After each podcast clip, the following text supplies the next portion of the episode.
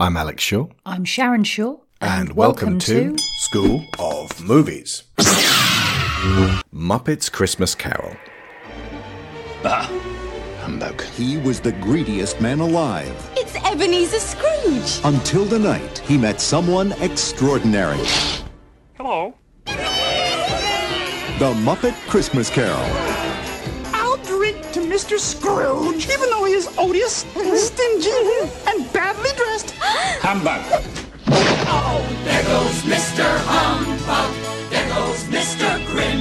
Do you think it's safe for us to be up here? If they gave a prize for being mean, the winner would be him. Yes, Mr. Cratchit. If you please, Mr. Scrooge, the bookkeeping staff would like to have an extra shovel full of coal for the fire. such a fools! How would the bookkeepers like to be suddenly Unemployed! Heat wave! Oi! This is my It's Charles Dickens' classic tale, as only the Muppets can tell it. It's good to be heckling again. It's good to be doing anything again. Filled with holiday warmth Hey, hey, hey, hey, like the lamp, not the rat, like the lamp, not the rat! and Christmas spirit. Jacob Marley?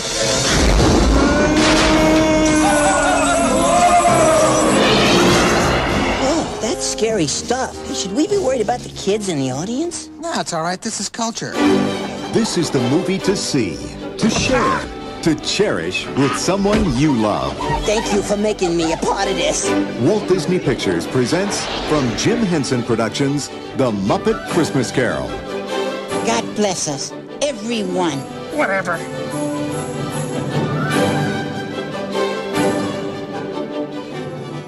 This is a film that I already visited as a solo host back in the winter of 2011 on Digital Gonzo, the second incarnation of my show, with Taylor Nova and Matthew Ramsey as my guests. It is exceptionally important to remember that this novella was originally published during a resurgence of interest in the traditions of Christmas to the English. At the time, many of the hallmarks we take for granted as having existed tempus immemorial, aka forever, that's a little Garth Marenghi for you, had only just been introduced or reintroduced, including keeping a fir tree in your home, 1841, the sending of greetings cards, 1843, and the revival of carol singing. The Victorian reckoning of Yuletide has endured in Western culture so tenaciously that it's not much of a stretch for us to connect how we celebrate the season now with what we see in these films. The tale has been viewed as an indictment of 19th century industrial capitalism and- and has been credited with restoring the holiday to one of merriment and festivity in Britain and America after a period of sobriety and somberness.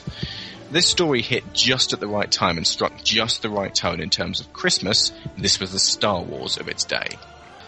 Dickens was 31 when he wrote this, and it's rather astonishingly powerful piece of writing, with damning judgments of the wealthy and selfish upperclassmen of the age, chilling portrayals of the hardships the poor had to endure, and a firm and confident message to the former that their help and generosity towards the latter would bring about an ever multiplying state of happiness for all concerned. Dickens had experienced much hardship growing up and was thrust from relative comfort into factory work at the age of 12 due to his father's imprisonment, which clearly had some significant bearing on the portrayal of Scrooge's father, and indeed Scrooge himself. He took particular issue with the way children of the era were treated so abominably, hence Oliver Twist, which he completed four years previously, and a pamphlet he began writing in early 1843 entitled An Appeal to the People of England on Behalf of the Poor Man's Child. He decided against releasing that pamphlet and instead crafted it into a story we know as A Christmas Carol. It was his hope that this would have 20,000 times the impact of a straightforward lecture. And the fact that we're talking about it now in 2011 tells me that he succeeded. Bear in mind that at five shillings per book, which is roughly £20.79, only the rich could afford this. On a side note, that also means that at 15 shillings a week, the Cratchits were struggling to survive on £60 a week. Dickens self-funded the publishing and did not receive particularly grand recompense at first. This wasn't helped in 1844 when book pirates cheaply distributed his work, declaring bankruptcy when he sued them and costing him another small fortune. In fact, if you go to our website at the newcenturymultiverse.com, which has a full School of Movies section, there is an official School of Movies list of episodes, each with a link so that you can listen to everything we've ever done. This was Volume 1, Episode 21 originally. What you're listening to now is Volume 11, Episode 42. Back then, we were also covering in the same show the 2009 Bob Zemeckis version starring Jim Carrey, and it was a comparative episode. Now, on the 30 year anniversary of the Henson version with Sharon, who's been my co host these past nine years, better recording equipment, sharper critical minds, and two Muppet expert guests. A warm welcome to the hosts of the Rainbow Connection podcast, Mackenzie Eastrom. Come in and know me better, man. And Nathan Eastrom. Bah, humbug. we decided that the film deserved a royal revisit, so that makes this episode a remake of sorts. I was going to say a director's cut, but that's not necessarily true. It's a remake, but by the same director, which doesn't happen very often. So hopefully, this is more less like Michael Haneke's Funny Games remake, where he hectors the audience just for walking into his movie again, and more like Michael Mann's Heat compared to the scrappy LA takedown prototype that was essential to sort of f- form the framework of that magnificent 90s thriller. This film has finally been remastered after an archival print was discovered, which allowed the team to restore the infamous Jeffrey Katzenberg excised song When Love Is Gone. At the time of recording, this is currently a hidden version on Disney Plus found in the extras. You require a little article to tell you how to find it, and it's labeled as the full length version but not in all territories, and we'll talk more about that song in a bit. The Muppets, despite everyone knowing who they are, were never triple A blockbuster feature folks.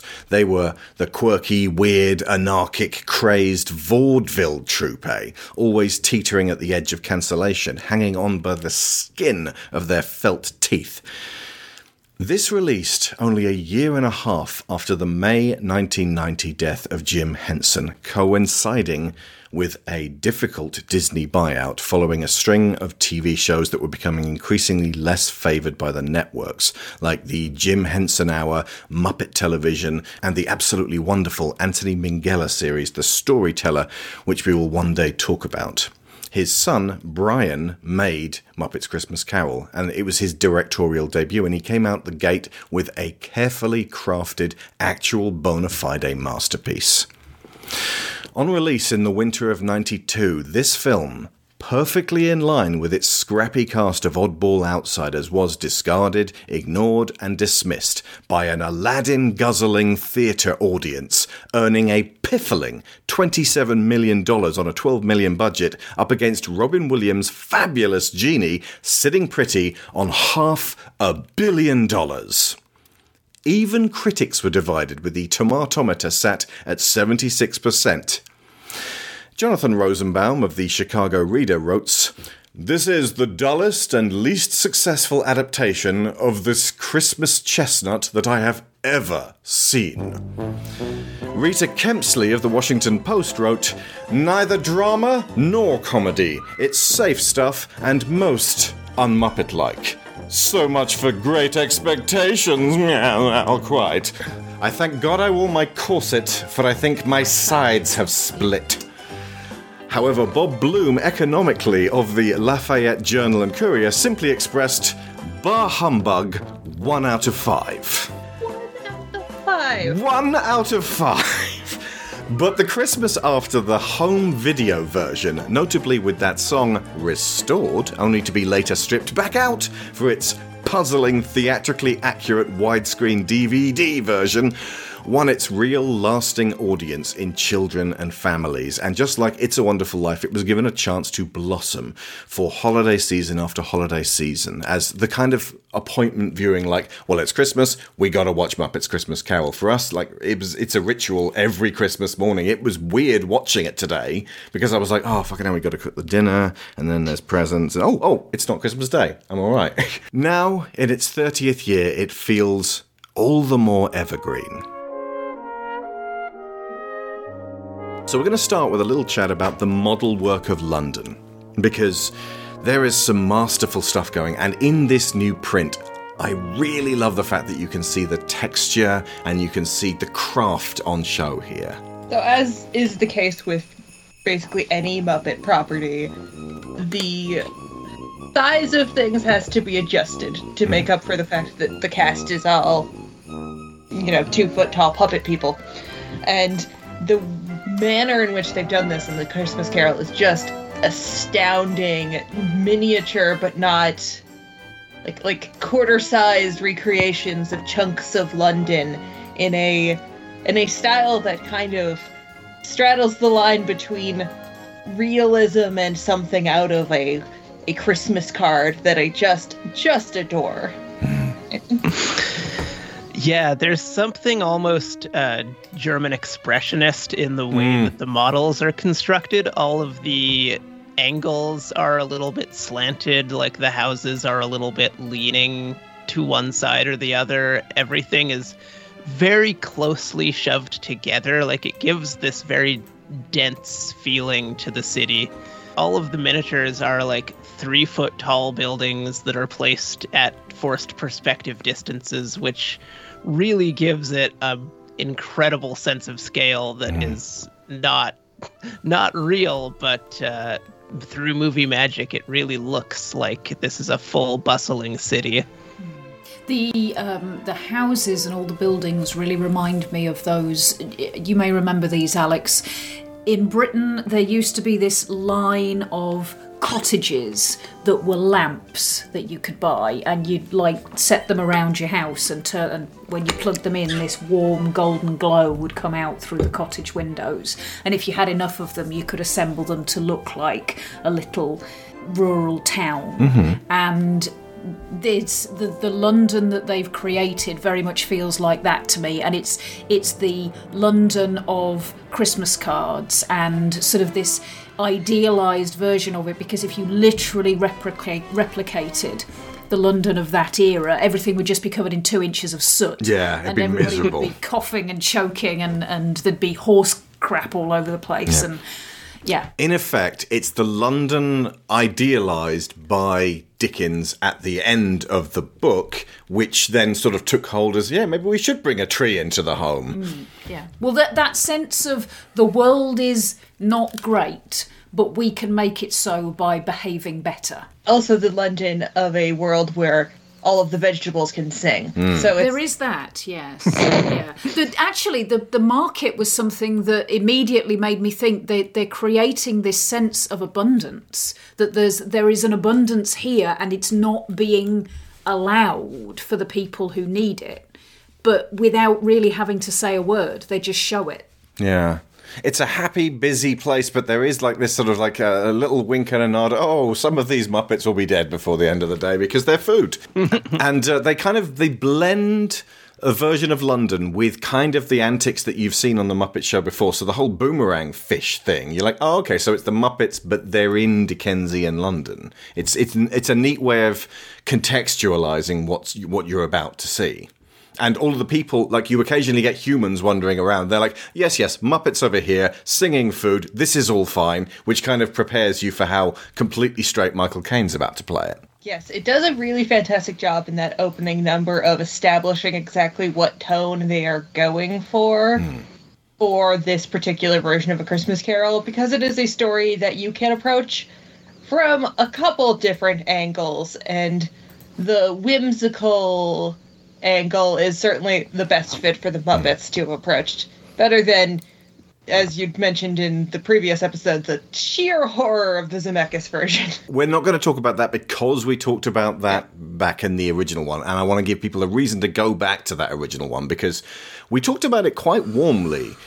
Yeah. My goodness, that film has not aged well. Like I was, we were going, "Oh, it's a little creaky when it was only two years old. Now it's 13 years old, and the Scrooge still looks twisted and, and, and like like they put a lot of work into him, but he is surrounded by creeps and scary monsters who are supposed to look like lovely Londoners. Creepy little doll people. Hmm. And you, like, it falls down the most in uh, when it gets to the Cratchit household because everyone looks like they're a, a potato that came to life, and you could say, well, this is actually what people would have looked like in those days. But then Scrooge goes for a roller coaster ride with a ring wraith, and it's like they weren't going after absolute realism. You could have made the Cratchit family a bit more adorable. Which is well something they do succeed in in the Muppet version. Oh my Jane. goodness, yeah. Yeah. Mm-hmm. You almost forget that the Cratchit family are poor because of how much warmth is in that home. So, uh, oh, I'm so glad you mentioned German Expressionism because that's kind of tied links in my head. Like, I, I was never quite able to sort of put these together, but uh, the Cabinet of Dr. Caligari and uh, that the that, that old style of German Expressionism, which we actually watched quite a few of this uh, year. We had like a Sharon and I did like a month of watching old old Gothic films, and if you then look forwards to what Tim Burton did with a lot of his sets, and, and there's that there's a little bit of that false perspective, especially in his earlier works where he didn't have so much of a budget and they weren't going to throw in quite so much heavy CG. But if you then look at the section where um, Kermit's doing the scat song of "Tis the season to be jolly and joyous," he's walking along a barrel. And it's a moving barrel to give you an impression of a long street extending, and the camera is actually slowly moving past the the small, small set but it's giving you a sense of depth that isn't there with very clever little tricks that feel very Victorian theatrical, which is so period appropriate. Yes, it, this movie I am extremely grateful they made just before any uh, CG would have been more Yeah. Cheap to to utilize. There's only like one digital effect in this film, and the rest of it is done with Oh, which one was puppetry, it? sets, and compositing. Which was the digital effect? Uh, the transition with Christmas Future, where everything swirls into a Ah, yeah. into the no, yeah. big circle, and then it reforms into the next set. Which is Yeah. not the strongest transition in the movie by a long shot. Yeah, back in uh, in those days, it was things like, look, okay, so it's going to be almost, it's going to be all practical, either in camera or we'll add stuff with by ILM, and occasionally they'd go, we've asked Pixar to make the Genesis sequence, and they'd have one bit. Oh, does all the sparkly lights around Christmas present when he disappears count? Oh, those would be like sort of uh, ILM type stuff. I don't, I wouldn't necessarily uh, twin them with CG. I mean, if you look back to the 80s, there was a lot of twinkly stuff and, and shiny things. And, and this, it feels very much like it's at the end of the 80s. It's the, it's, it's what? A summer before Jurassic Park came and changed everything. So it's where, where are, we're on Christmas Eve at this stage, mm. effectively. Yes, that's Now- another thing about it being a Christmas classic. I think is that it is it feels very visceral in a way that people can can physically connect to. Yeah. Zemeckis' Christmas Carol is a lot more jolly and a lot more soaring than, than the reality that we got, which is a lot more whooping cough and cholera. So, Don't forget the tuberculosis. oh, let's not forget the TB. The importance of Gonzo and Rizzo. I had not realized until I started really super researching uh, the Christmas Carol story quite how few versions of it have Gonzo and Rizzo, uh, or indeed a narrator, giving us the Christmas Carol. They were actually pretty far into production before Jerry Juhl said, Why don't we have Gonzo as a narrator to sort of guide the kids through? Because otherwise, you're losing a lot of one of the best aspects of the book, which is the prose. And having narrated it myself, I went out of my way. And I didn't even know that he had said or done that, or how few versions have the same thing. That prose talking directly to you, the reader, that Dickens wrote. Why did you get married? One might almost think he was changing the subject. But as my horsey friend and I watched him, we saw the threads form between question and response, Because I fell in love. was her reply. The words earnest and genuine, with no intent to impress, deflect, or exaggerate. This was the truth. Because you fell in love. That is the only thing in this world or the other more ridiculous than a Merry Christmas. Good afternoon. admonishes Scrooge and makes fun of him the whole way through. It's light-hearted, but at the same time points out when things are dark and uh, uh, and when things are twisted, and it It's florid in its descriptions, and I adore seeing Gonzo repeat these lines to me. And they are remarkably accurate to the actual original text. There's definite changing words to accommodate for an audience of young American children, but they keep the core of almost every important line. It is one of the more accurate Christmas Carol adaptations, and Gonzo's narration is a large part of what gets that through. Is that he is there, as you said, to give some of the most important lines of the piece. There's often in adaptations, and I grew up doing adaptations of this show every year uh, in theater. When you don't have that, it is much harder to sell the entirety of it Yeah.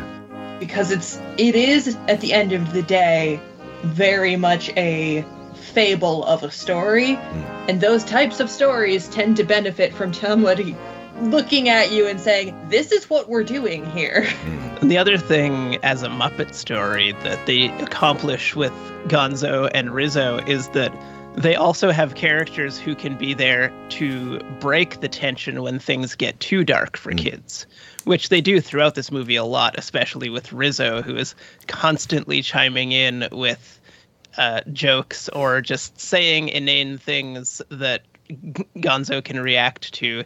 Uh, and it does go a long way towards making the darker elements of the story, which are abundant in A Christmas Carol, uh, a little bit more palatable to a younger audience. Yeah. without diminishing their power, I don't think, because they do step away for most of the most impactful moments. It's not.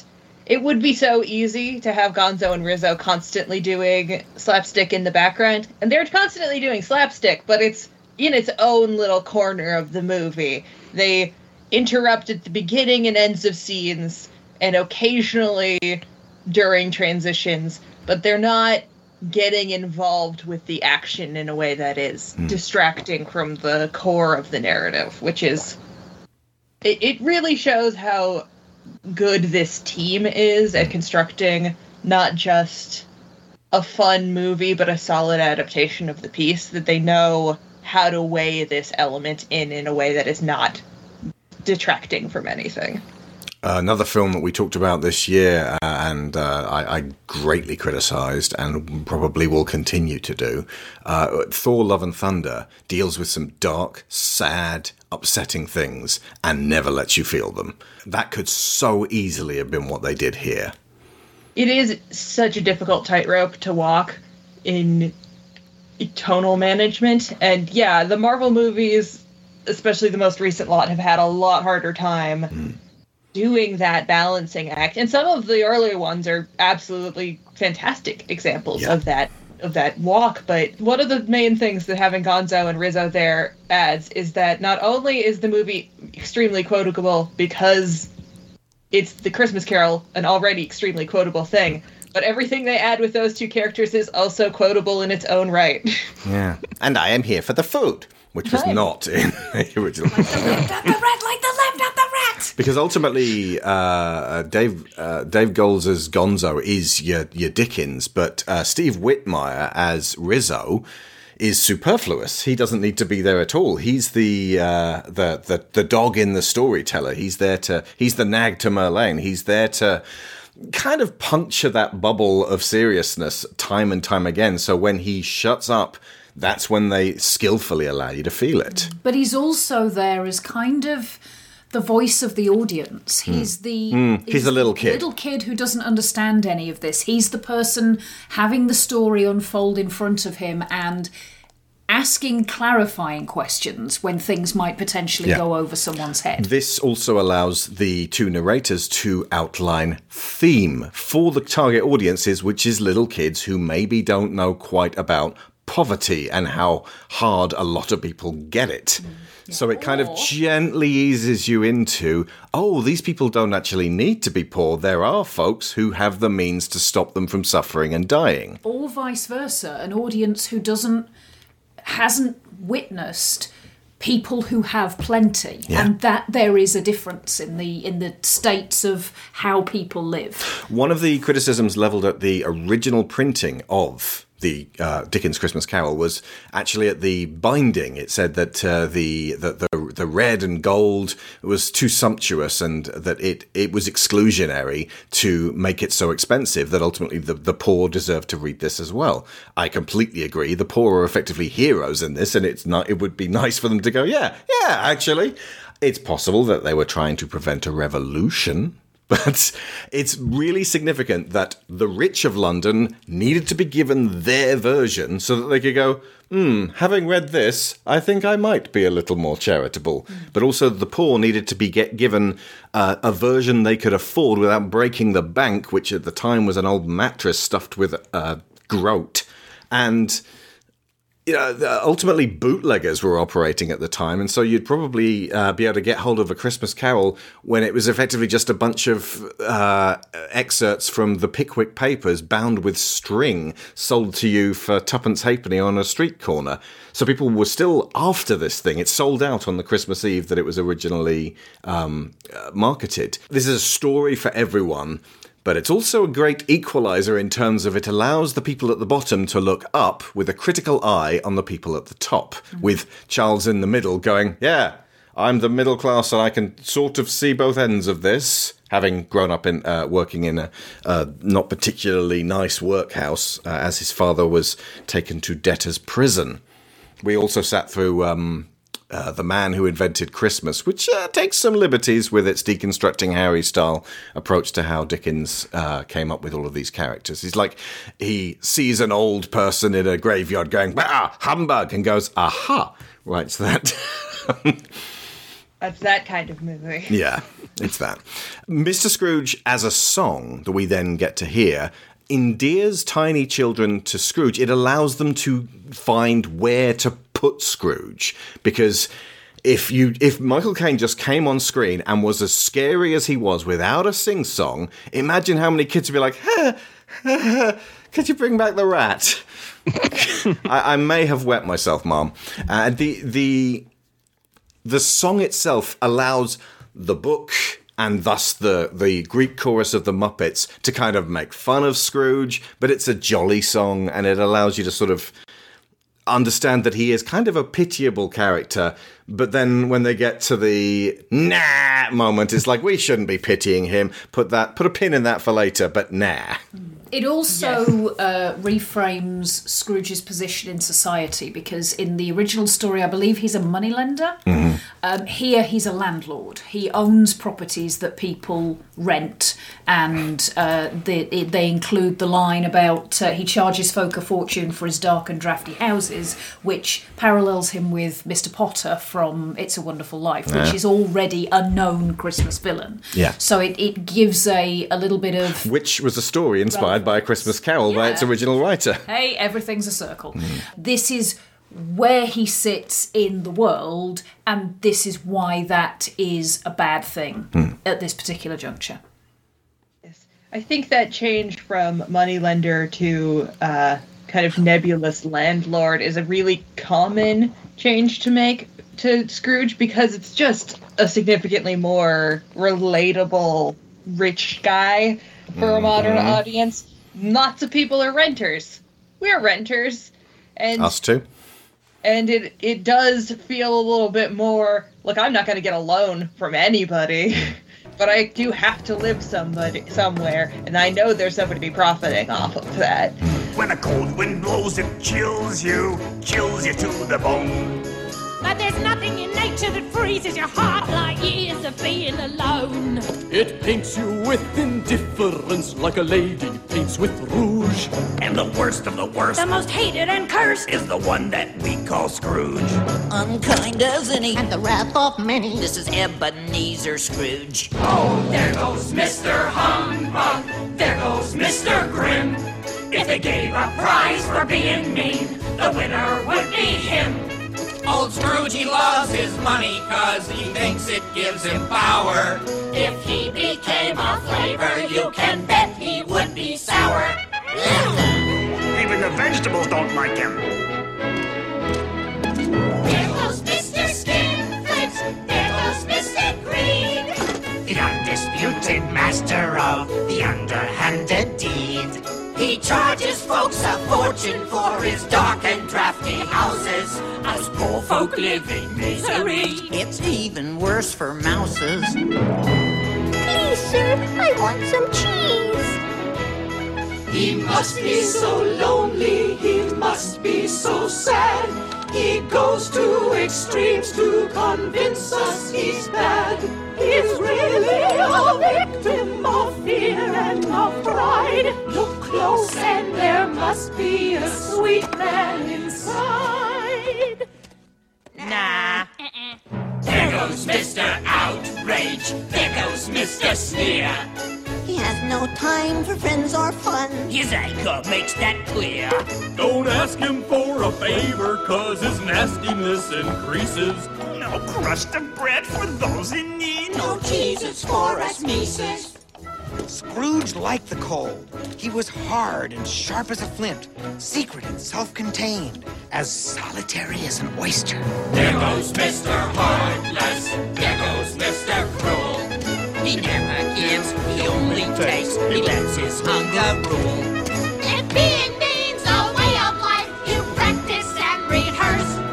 Then all that work is paying off, cause Scrooge is getting worse. Every day, in every way, Scrooge is getting worse. I also just want to take a moment here to just really compliment in general the song work, and I'm sure we'll get to details in all of oh, them. Oh, go for it now. Yeah, I've got Paul Williams on the I was gonna music. say- He of Bugsy Malone, Phantom of the Paradise, and the original Muppet movies. Yes, Paul Williams, whose work is equally divided in Muppets type work. He hmm. did lots of work for, uh, as mentioned, the original Muppets movie. He's the guy who did the Rainbow Connection hmm. and also did some work on Sesame Street along the years. But he was also something of a popular figure in music in the 1970s. Hmm. He has a cameo in the original Muppets movie. If Oh, yeah. anybody wants to see what this man is, he is like a five foot nothing blonde guy with like bottle eyeglasses. He's such a unique person, and it's always great to hear his music in coming out of Muppets because they just do such a wonderful job of matching the tone.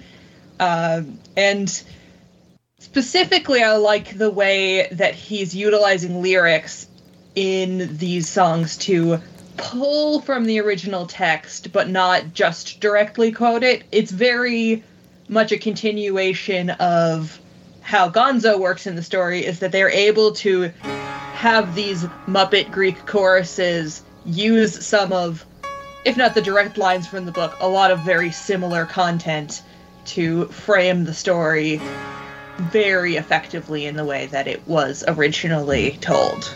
To you describing that, now I'm thinking Bugsy Malone would have been vastly improved with an entirely Muppet cast. I can I can picture Rowlf at the end going, "We could have been anything that we wanted to be," playing on his piano. We'll do that in an after-school My club. name is Miss Piggy. Oh my God!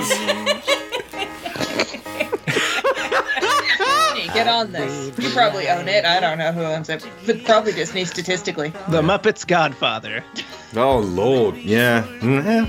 Uh, you, you know what? There is absolutely room for us to do a speculative. This would be good with the Muppets at some point. We'll get you on for that. Oh yeah. Okay, so Michael Caine as Scrooge playing it impeccably straight. I, I, I started getting misty eyed in this just watching him. Like, he looks old as hell here, and this was 30 years ago, and I'm just thinking, this is the 11th hour. We don't have much time with Michael Caine left.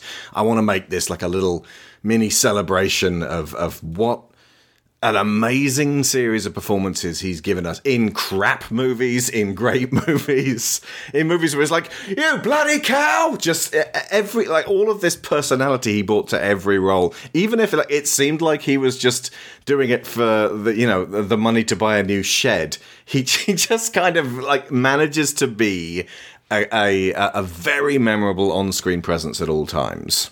He is really fantastic in this movie. Uh, in in Brian Henson's commentary, uh, he says that when they were discussing the role, Michael Caine said he wanted to play it like the Royal Shakespeare Company and Mm. not acknowledge that these were puppets at all. And That's a fantastic character choice because the drama of the story only works if Scrooge is able to maintain that sense of hardness and cruelty towards the other characters, which is very hard to do when you're playing off of these Muppets. Yeah. Um, but yeah, he's fantastic in this. And the moments where he gets the closest to being Muppety are the moments in the story when the character is meant to be lightening up and connecting to the world more.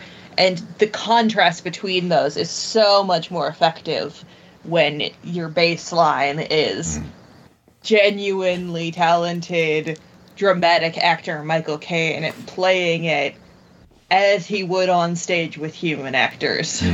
There's also a dividing line between human and Muppet. There, while there are good humans and there are bad Muppets, I don't know if you've noticed, but a lot of the Muppets that are like the worst behaved are the ones that look the most human. The Mm. uh, the f- pigs at the funeral. Yeah. If lunch was provided. Bit, little bit Animal Farm there, and they looked from the humans to the pigs and couldn't tell the difference. Nice. But the, um, the the sense that the the harshness and the cruelty that's being perpetuated in this world, although it is always sort of bubbling away under the surface and not being brought out into full light, because at the end of the day, this is a kids' movie.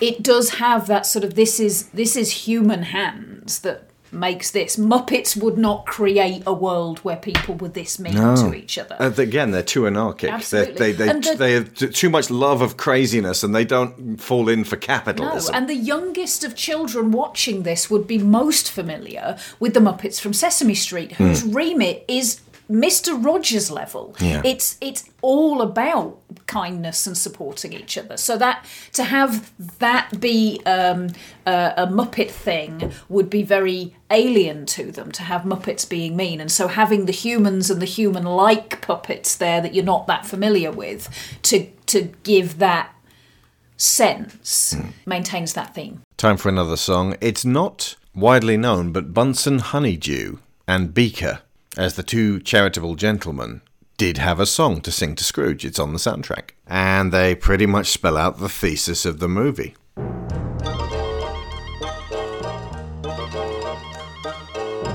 Anybody can change Scrooge, and so can you. When you're ready to start, there's room in your heart for love, love, love, love. Anybody can grow Scrooge, and you can too. When you're doing your part, there's room in your heart for love. If you want to live, give freely, and you will find that what you get in trade, my friend, is peace of mind. If you're ready to walk in the sunshine, then open up your heart. Well, open up your pocketbook. It's the perfect place to start. Bigger. What you're missing is fun, Scrooge. It's sad but true. Walk away from this gloom.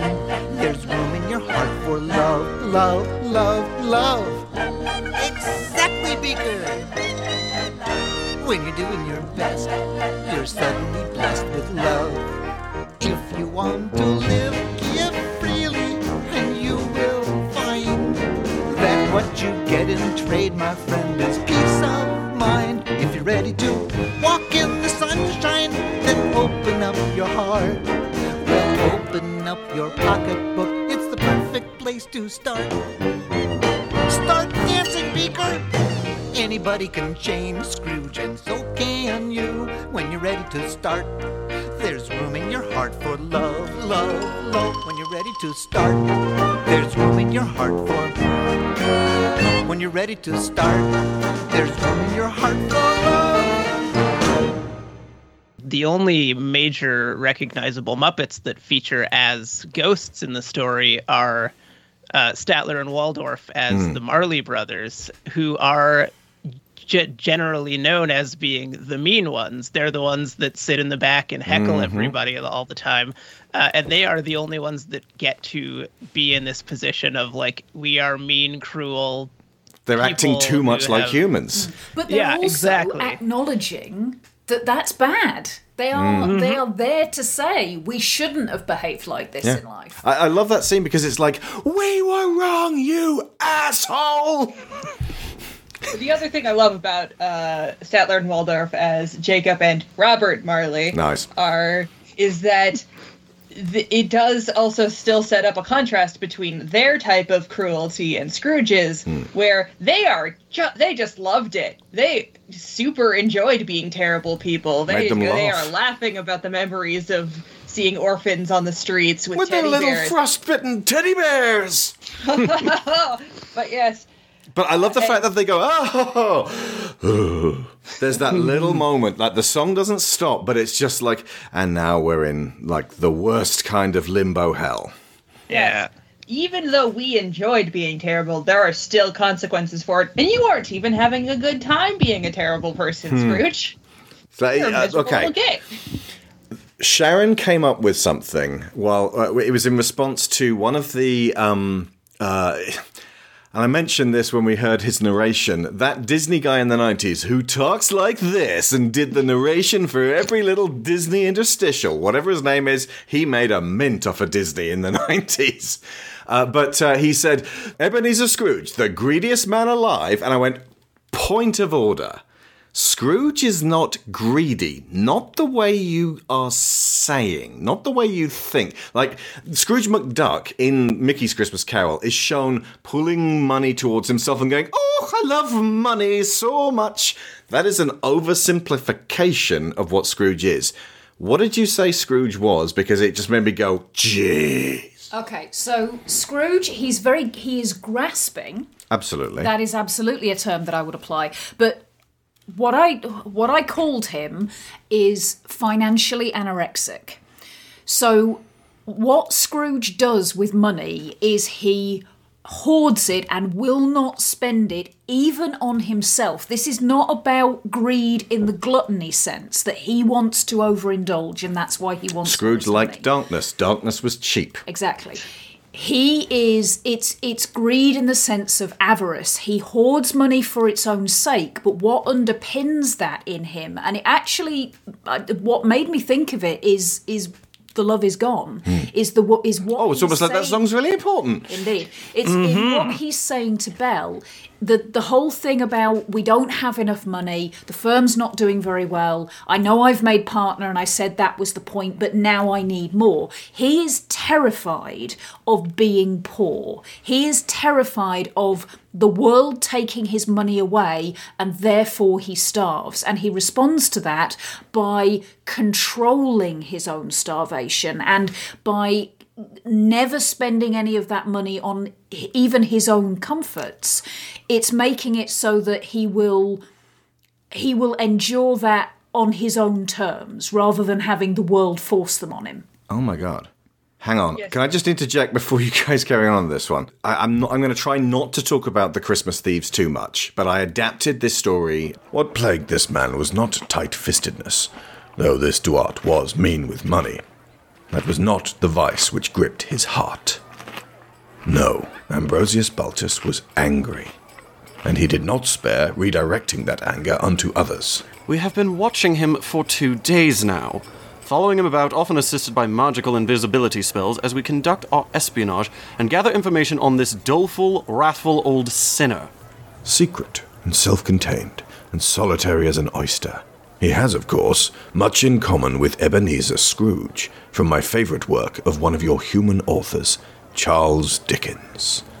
It was while we stealthily stalked this captain that a plot began to hatch in my mind, given form by that most splendid of Christmas stories. He means he nicked the concept wholesale. Not so, you cynical bastard.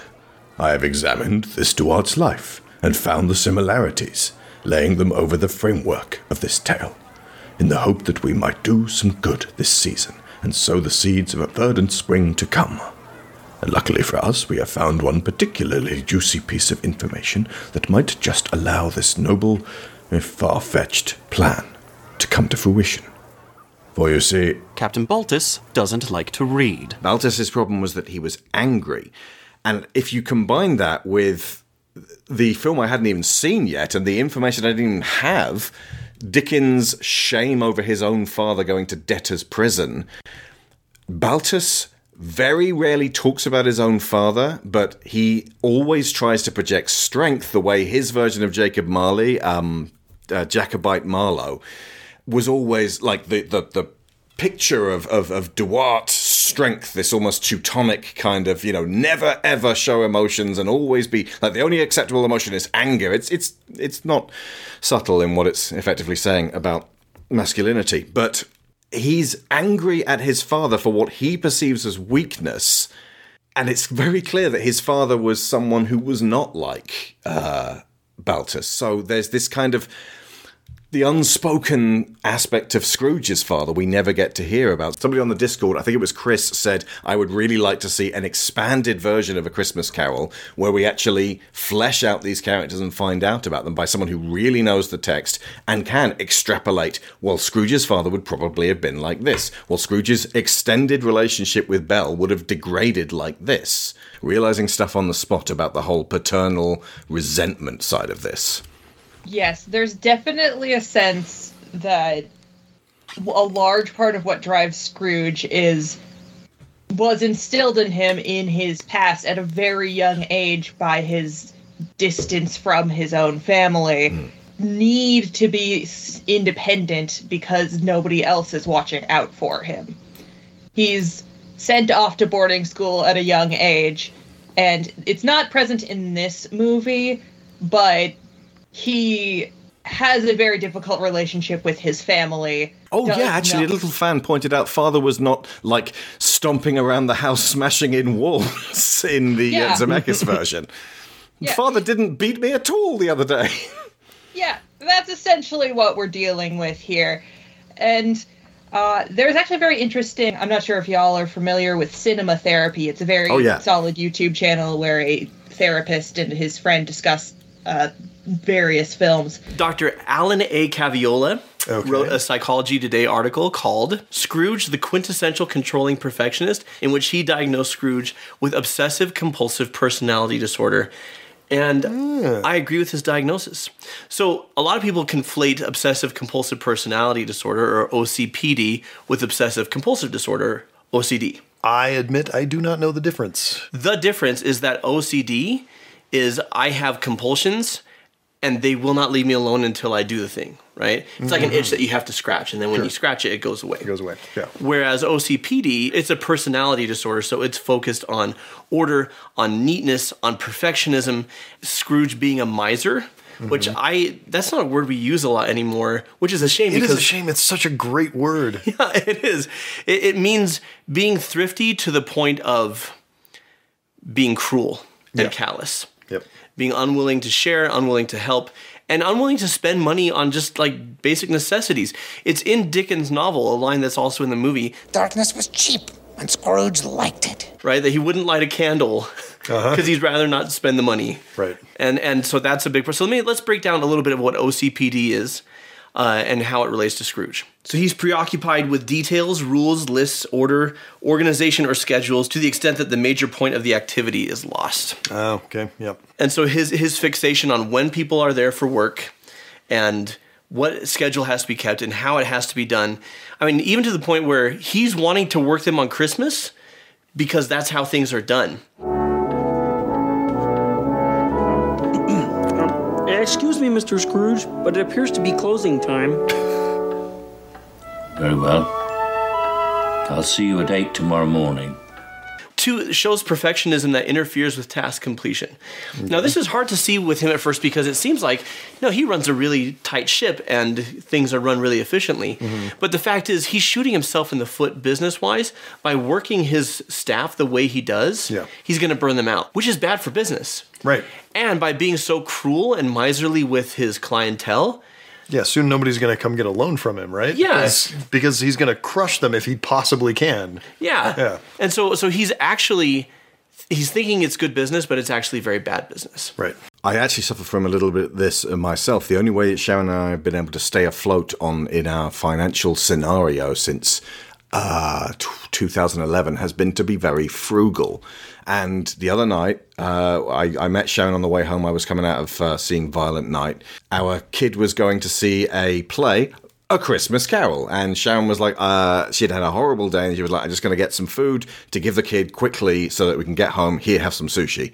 And I sort of watched Sharon shop very quickly in the little mini Tesco's, and then the bill came to seven pounds, including two pounds for some cinnamon buns for me. But I then spent most of the time as we walked home in the cold badgering her about the waste of money she'd just uh, made there when we could just have whipped up an omelette for the kid really, really quickly before uh, they went. It's I have a very similar kind of if I don't have to spend it, can I get around it in some other way? Obviously, I am not financially anorexic anywhere near as much as Scrooge is, but I can understand from a certain perspective if you've lived hand to mouth for a long time and just had to be worried about the margins. Again, I think I mentioned this before that we realized we were completely fucked when we couldn't afford a lettuce because there wasn't enough money in our bank account to cover the price of a lettuce on the way home. Um, it, it it prickles at you in unexpected, sudden ways when you're having to go through financial transactions. And there's a bit in the Zemeckis version. Was, again, I'm trying not to mention it or compare it, but the, again, it's a, a really good version, even if it is fugly nowadays. At the very, very beginning, where uh, Scrooge, I think it's a created sequence that's not in the book. I, I know it is because I've adapted the damn thing. It's not in the book where Scrooge is having to pay for Jacob Marley's funeral, and the uh, Undertaker holds out his hand for absolutely just payment for this particular service. And there's a long silence and a creaking wood as Scrooge is like, "Oh shit!" and the the sort of the the camera goes into deep focus as though like you're about to have a panic attack, and Scrooge is looking at this horrible, ugly man asking for money from him, and it's like, dude, he's asking for payment for a service, and Scrooge goes into his purse with twitching fingers and fishes out payment for it, and then steals the pennies off the eyes of. Uh, Marley, just to illustrate that tuppence is tuppence. But that fear of spending anything also goes hand in hand with paranoia about everyone around him. The whole point about Scrooge being like pushing the world away is not from anger in the classic adaptation. It's actually like he, anger is simply his response. It's motivated by fear because the people mean he's got to spend money and in his head i don't have the money to spend. You've got plenty of money. I don't have the money to spend! As you said sharon to bring us all the way back to the, the, the definition anorexia isn't really about food. It's it's it's not about not eating because you don't have food available, but it it incorporates an awful lot of trying to control things, which is what Scrooge is trying to do. And I, um, one of the the phrases that I've always hated is "Why would you leave money on the table?" Because to me, and and although I've been through a lot of the, the similar financial things with you, I, I was right there, um, and Well, that's the thing. Like you had, you, you were like, I've got to. I've decided to get the kid uh, packed lunch, and we're going to use the old meal deal. I'm, I've decided to do this. So even though Alex is saying, "Hang on a second, I've just seen a way around this. I've got a plan. I'm going to stick to it." Yeah, it's, stupid, but I'm going to stick to it. it manifests itself in different ways but what i was going to say was to me money is it's a means to an end and uh, Uh, the why would you leave money on the table? Why would you take money off the table if you don't need it? Yeah. And I think that is partially the division that Scrooge experiences in this narrative is starting the story off in the viewpoint of money as a means in on itself and ending it as just seeing it as part of how to connect to the world as opposed to the focus of life. Because it could, it could have been uh, easy for Scrooge to go, right, I will stay in my solitude, but I will send out quiet, anonymous, charitable donations. It was never really about the money, it was about how he lived. yeah and, and when when will he have enough what will be enough and at this stage what's it for he doesn't have anybody to spend it on Which is its obsession, absolutely built upon a series of complexes he, that have gone undiagnosed. Because let's face it, folks, this thing was made.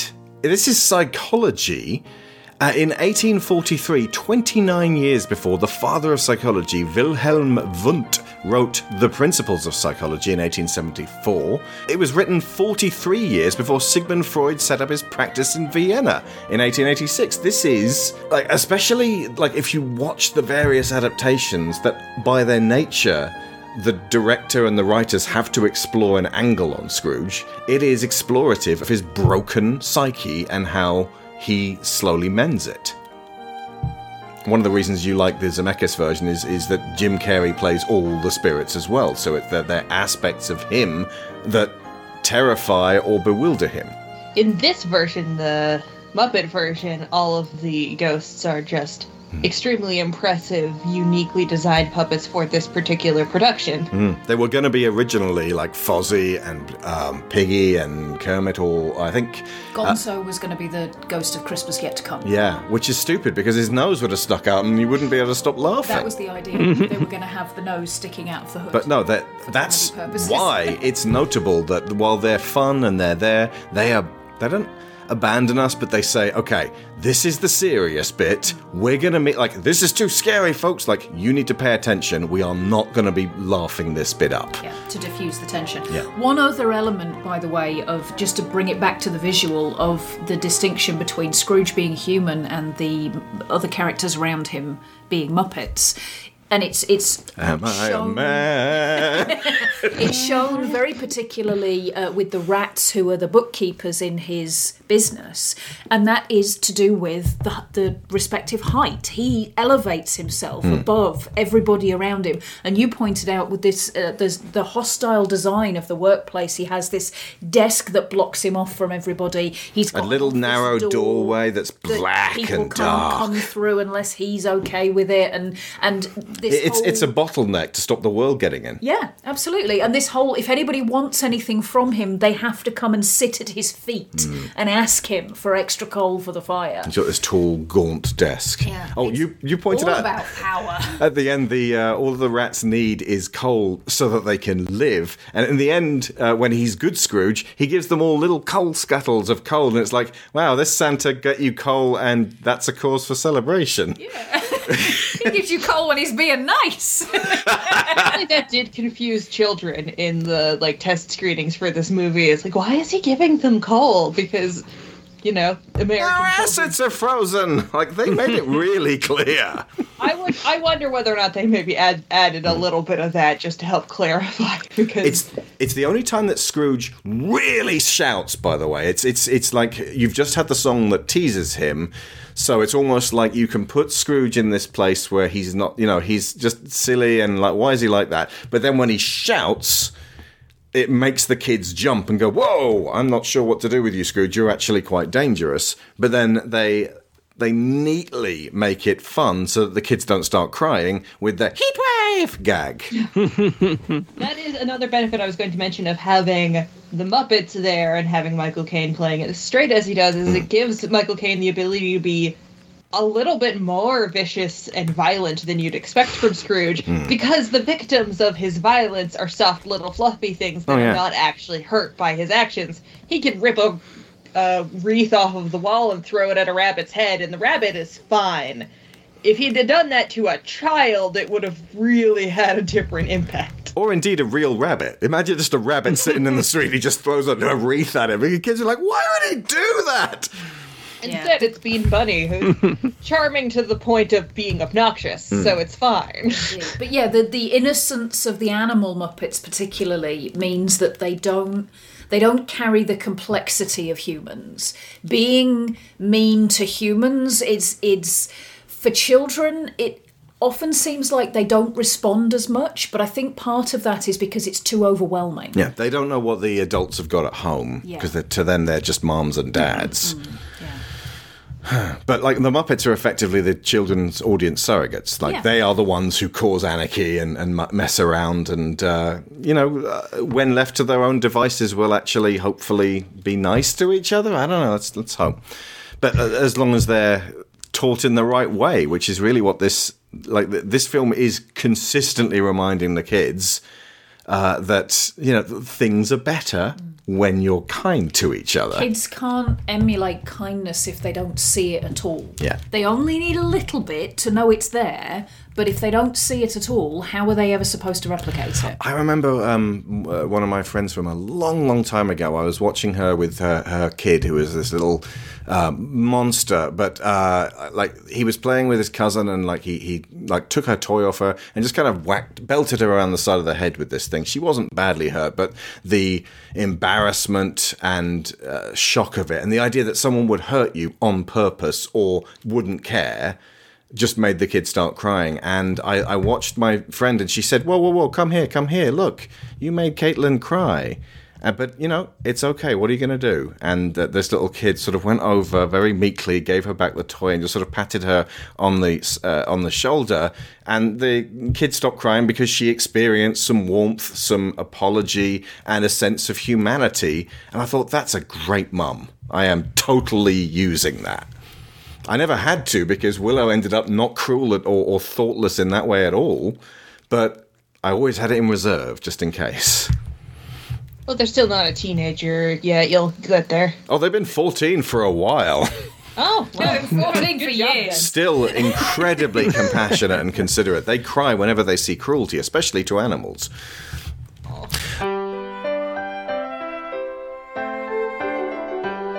There's magic in the air this evening, magic in the air. The world is at her best, you know, when people love and care. The promise of excitement is one the night will keep. After all, there's only one more sleep till Christmas.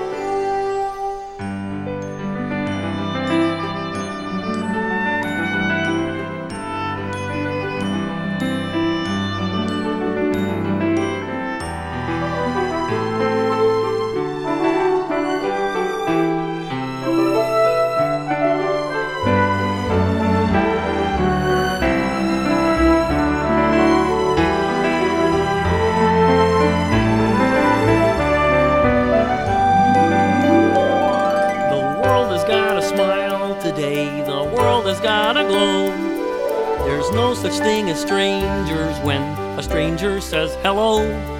And everyone is family, we're having so much fun. After all, there's only one more sleep till Christmas. Tis the season to be jolly and joyous. With a burst of pleasure, we feel it arrive. It's a season when the saints can employ us to spread the news about peace and to keep love alive.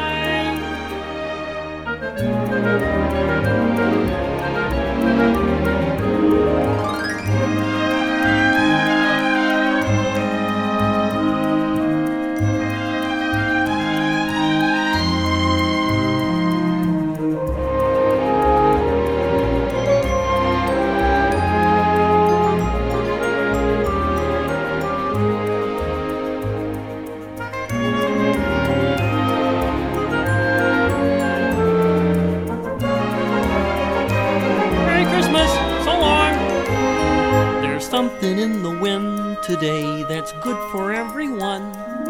Yes, faith is in our hearts today. We're shining like the sun. And everyone can feel it. The feeling's running deep. After all, there's only one more sleep till Christmas. After all, there's only one more sleep till Christmas Day. Having Kermit as Cratchit here is inspired. There's only one role in this that's more inspired in terms of I'm so glad this book was made and this character was in it and had that name. I think you can probably guess who it was because it feels then like it was meant to be. It's meant to be, Lorraine, that Charles would would write this book and that one day the Muppets would perform it. It is a perfect shoe in for the Muppets in a way that that few other stories they've adapted are. The whole movie is essentially teaching you that kindness is more important than Money. Money that love and being with one another and caring for each other is what makes life beautiful. And that is essentially a mission that the Muppet Company has had since the beginning. It's why Sesame Street exists and is has lasted so long is that they looked at the world and they said, well, there are kids with low incomes who don't get the good education that they need from their parents because they're so busy working to make sure that their kids survive. Let's make something for them that teaches them all of these lessons that they should be learning. And A Christmas Carol is just a continuation of that mission in a way that just blends together fabulously. I mean, they make a joke of it at the start, and it's okay that this is all kind of scary for kids. It's literature. It's culture. Hmm. I do like how they say at the very end, you know, if you like this, you should read the book. It's almost like the children's television workshop. Let's make sure that there's some education in here as well, rather than just, this was good, but don't make it your only visit to this particular story. Go back to the source. That's a responsible way to end this, which a lot of those critics didn't notice. It's also important to go back to the fact that this is the first uh, feature length Muppet project since uh, after Jim Henson died, because it's essentially making this a statement of what the Muppets are, even without their founder, that they have, you know, kind of staked this as uh, a mission statement for the Muppets going forward. They're still here, and they're still great, and they'll tell you Charles Dickens stories now. Yeah. It is also an early version of, of the literature adaptations that uh, they end up doing a little bit more from this point onward. Partially, I think, because of the lost creative lead of Jim Henson, but it's, I think, probably the best of those. Oh, definitely. yeah, if you compare it to Treasure Island, there's nothing that's going to get to you in the heart area in Treasure Island, in Robert Louis Stevenson's book Treasure Island, like this will. No, the honestly, if you want some version of Robert Louis Stevenson's Treasure Island that does pull at your heartstrings, watch like the first two thirds of the Disney Treasure Planet, and then stop when that robot shows up, and get most of the bits that. I mean, like the bit at the end with Silver's really key to that. With Brian Yeah, Doyle actually- Murray, he's lovely. Just skip the climax and then go, go to the very end. As soon as Ben turns up, yes, just fast forward until you get to the end. The rest of it's all just uh, previs stuff, but yeah, Mm-hmm. absolutely. Oh, directed by the Aladdin guys. Yep. How interesting. oh, what? We heard the Muppets are doing Treasure Island. We're going to do that ourselves. It's going to be so much better. I don't know. I do think Treasure Planet's actually better because Planet for decades. They just got the go ahead after making Disney That's true, yeah. loads of money for everything else. Uh, it's so weird that they wanted to do that for so long, and then when they got there, they were like, "So what do we do? What, what for the middle bit?" I mean, is it that strange? I've, I feel like a lot of artists have passion projects that they dream about doing for years, and then when they actually get there, it turns kind of a mess. yeah. Oh, uh, Fred. A Merry Christmas, Uncle Scrooge. God save you. Merry Christmas. Ah. Humbug. Christmas a humbug, Uncle? Oh, you don't mean that, surely. Actually, I think it's colder in here. Merry Christmas, you say. What right have you to be merry? You're poor enough. What right have you to be dismal? You're rich enough. He's got him there, the old boy speechless. If I could work my will, every idiot who goes about with Merry Christmas on his lips would be cooked with his own turkey hmm. and buried with a stake of holly through his heart. Well, not quite speechless. Oh, Uncle. Nephew, you keep Christmas in your own way, and let me keep it in mine. Christmas is a loving, honest, and charitable time. And though it's never put a scrap of gold or silver in my pocket, I believe that Christmas has done me good and will do me good. And I say, God bless it. Yeah. And how does one celebrate Christmas on the unemployment line? Every time he shows up on screen, I get a big smile because there's just something very warm and pleasant about the actor that even when he's making fun of his uncle in the uh, Christmas present section, you don't hate the guy. You get why he's just tired of being this guy's nephew, but he's still trying. Hmm. He's still going in there knowing the end result's not going to be any good, but using his his wit and his charm and his sense of humor to kind of get through these conversations. You definitely get the sense that this is its own kind of Christmas tradition for Fred. That every year He goes, shows he asks, and- and Scrooge says no. Scrooge to come, and Scrooge always says no. Uh, Yeah. Which is why uh, his reaction when Scrooge shows up at the end is incredible because he's so shocked that he's there. He's like absolutely speechless. Uh, yeah, that performance is very good. Yeah, I mean, in the uh, in the book, it's very much that Scrooge kind of sends food and tender victuals in the direction of the Cratchits, but sort of keeps out of that house and goes to the house he's actually been invited to. In the Zemeckis one, it's very much, "May I please come in?" I know you're about to say how much of a fucking rat I am, but um, Well, the idea of turning up uninvited at somebody's house in the Victorian era. They sort of square that circle in this because we care about the Cratchit household. So Scrooge turns up there. I know I'm jumping ahead here, but he also brings in everyone who was at Fred's house anyway. So it's kind of like he brings everyone together for this big sing along. And there are people coming in off the street. We don't know any of Fred's friends. We don't Hmm. care to. But also, we want to see we, we want to see Tiny Timmy uh, like looking at a giant turkey and actually think this kid's going to have a you know be okay in this. Side note, by the way, while I was researching for this, some of the books, the front covers are like Scrooge like with a ghost approaching him, and he's got a candle. He's like, and it's like that's perfect. That that is a great. Uh, that, that that picture tells you what this story is. It's a miserable, scary, but scared old man and a Christmas ghost. Some of them had a merry Scrooge stomping along the pavement at the end with Tiny Tim on his shoulders, and it's like, dude, spoiler warning. Way to bury the lead. Christmas stories that has been told so many times, you Mm. can kind of skip to the end, Yeah. but you really shouldn't. You should enjoy every step on the road because it's beautifully constructed. I just used the term bury the lead, which actually means fail to emphasize the most important part of the story or account.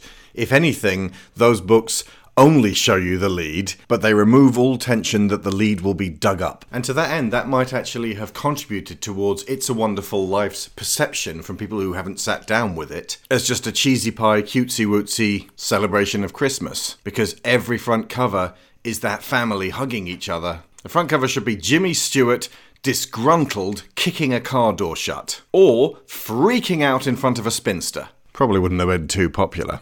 One question that was I I asked on the Discord was there, was there any bit of the original text that you wish had been left in and, and actually serves a general purpose that the Muppets could have made use of? And I'm not sure they could have in this because it's actually too painful for little kids to really even understand. But uh, I think uh, somebody pointed out Little Fan, the one we mentioned before, who was like, "Oh, father didn't beat me at all." Uh, she turns up in the Ghost of Christmas Past sequence, and uh, Scrooge looks very fondly on his sister who died. Uh, you know, a woman, but uh, wasn't around for uh, his nephew Fred's life and it just it makes it really quite clear with that that little sequence that one of the reasons that Scrooge kind of turned around that time was because he really cared about um, his sister, and just looking at Fred, who clearly reminds him of her, is painful. In fact, I'm not sure whether this is canon or not because there's so many adaptations and I haven't read the book for a hot minute. But the new 2022 Christmas Carol on Netflix, the one with the hot Scrooge that TikTokers want to bone, played by Luke Evans, the Scrooge who keeps bursting into song. It's way lighter than this. It never gets heavy, but it does tell you that Fan died on Christmas Day. The excising of fan is always something that I have trouble with in in adaptations, and it happens more often than you'd think, considering how emotionally fundamental she is to Scrooge's arc, but also the fact that Fred is around and hmm. not explaining where he comes from and what relationship, why their relationship is so Yeah. interdependent, despite Scrooge being somebody who would never interact with his nephew if he had the option. It always puzzles me when they make that decision. I, I agree that it wouldn't probably fit super well in the Muppet version. I don't know. I feel like because Gonzo and Rizzo spell it out, you could block it in terms of uh, like fan turns up at the uh, maybe at the party with Fezziwig, like because then it's you know a joyful time rather than you could then have a slightly older actress and have uh, Rizzo go, hey, she kind of looks like her son Fred. Then why is Scrooge so sad whenever he talks to Fred? And then Gonzo just kind of looks at Rizzo and looks at, at Fan, and sort of then we go to Michael Caine as Scrooge, who may say something that kind of spells it out for the little kids and some of the adults in the audience just to kind of make them go, oh, that's why he rejects Fred over and over again. I can hazard a guess why she's not in it. Katzenberg? I might be wrong. I would stake. No, seriously, not because her name's Fanny, which no, means no. but in America. No, no, no. And worse in England. But I could see him Or better. going, well, you don't need two women. You've got Belle. Well, you don't, but you don't have How Belle. am I supposed to tell the difference between Belle and Fan? You They're both keep girls, Belle in they're your around own the way. Same age. They've both got I don't know blonde hair or something. I am convinced that Jeffrey Katzenberg watched this and went, "Oh, this is about me, right? This is about me." No, this is a Dickens book. if we're gonna get into the Jeff Katzenberg hate, I can Mhm. definitely get on that train. that we're, we're starting to get into the point where we're talking about Love Is Gone, which is skipping ahead a little bit in the narrative, but it's okay. We can mix it up. we'll mix it up. Love Is Gone is a song that was filmed, entirely produced, and intended to be in the release of the movie. And we know this Yeah. because that was on the print that they found. It was on the print that they found. That it is the breakup number between Belle and young Scrooge. When you cut that out, Belle is introduced. They cut forward. They have a like two minute conversation, and then she. Oh, you wish it was two minutes. It's two lines. It's like two lines. Yeah. Yeah. It's like a minute of conversation. The song is two minutes. yeah, the song isn't that long. When you actually look at what they cut, it's it's less. It's like three minutes tops of of the film that is missing, but it is a central tenet of not just the Christmas past. It is the emotional whammy at the end of Christmas past. It is the thing that you need to see Scrooge feel bad about. Hmm. It is also musically extraordinarily important because it is the song that they reprise at the very end of the movie. Twice!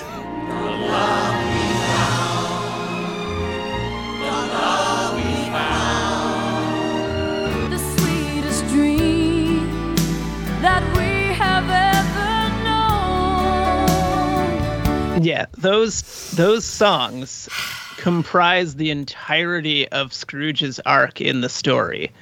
He laments losing this connection to someone in his past, and then he sings a version of her song when he finds human connection in the present Hmm. at the end of the story. And when you take that song out, it just leaves this gaping emotional hole in the movie. It's amazing it's become that much of a classic. There's, right, there's there's two things about this song that I think are really, really key, and you lose entirely without it. And for the record, by the way, I firmly believe that every Christmas Robert Ashman turns up at Katzenberg's house and kicks him in the back of the chair while he's trying to eat his frickin' turkey. Just goes, you wear such a chain yourself. oh, this is about me, is it? Um, You're so one Why? The one of the things that I really really love about this song is that it has a very grown up nature to it. This isn't a, um, a an overly melodramatic "Belle is dying or something like that. It's it's a woman recognizing that this relationship cannot be what she wants it to be and choosing to walk away. That is really mature. Which is why they got the wonderful Robin Wright to perform that sequence And there's a Zemeckis version. Look, okay, so we're going to mention it every time. Fuck it. But it, it, it does make that more heartbreaking, not less, because she ultimately, by leaving him, was able to follow uh, her dream after a fashion. One assumes that she wa- was able to then look for the kind of relationship she did want. But Scrooge as somebody who at some point in his life we can see was capable of love and had it let money intrude let the chasing of position intrude on that and he was not able to follow that. And he's then spent his whole life not being able to get that back.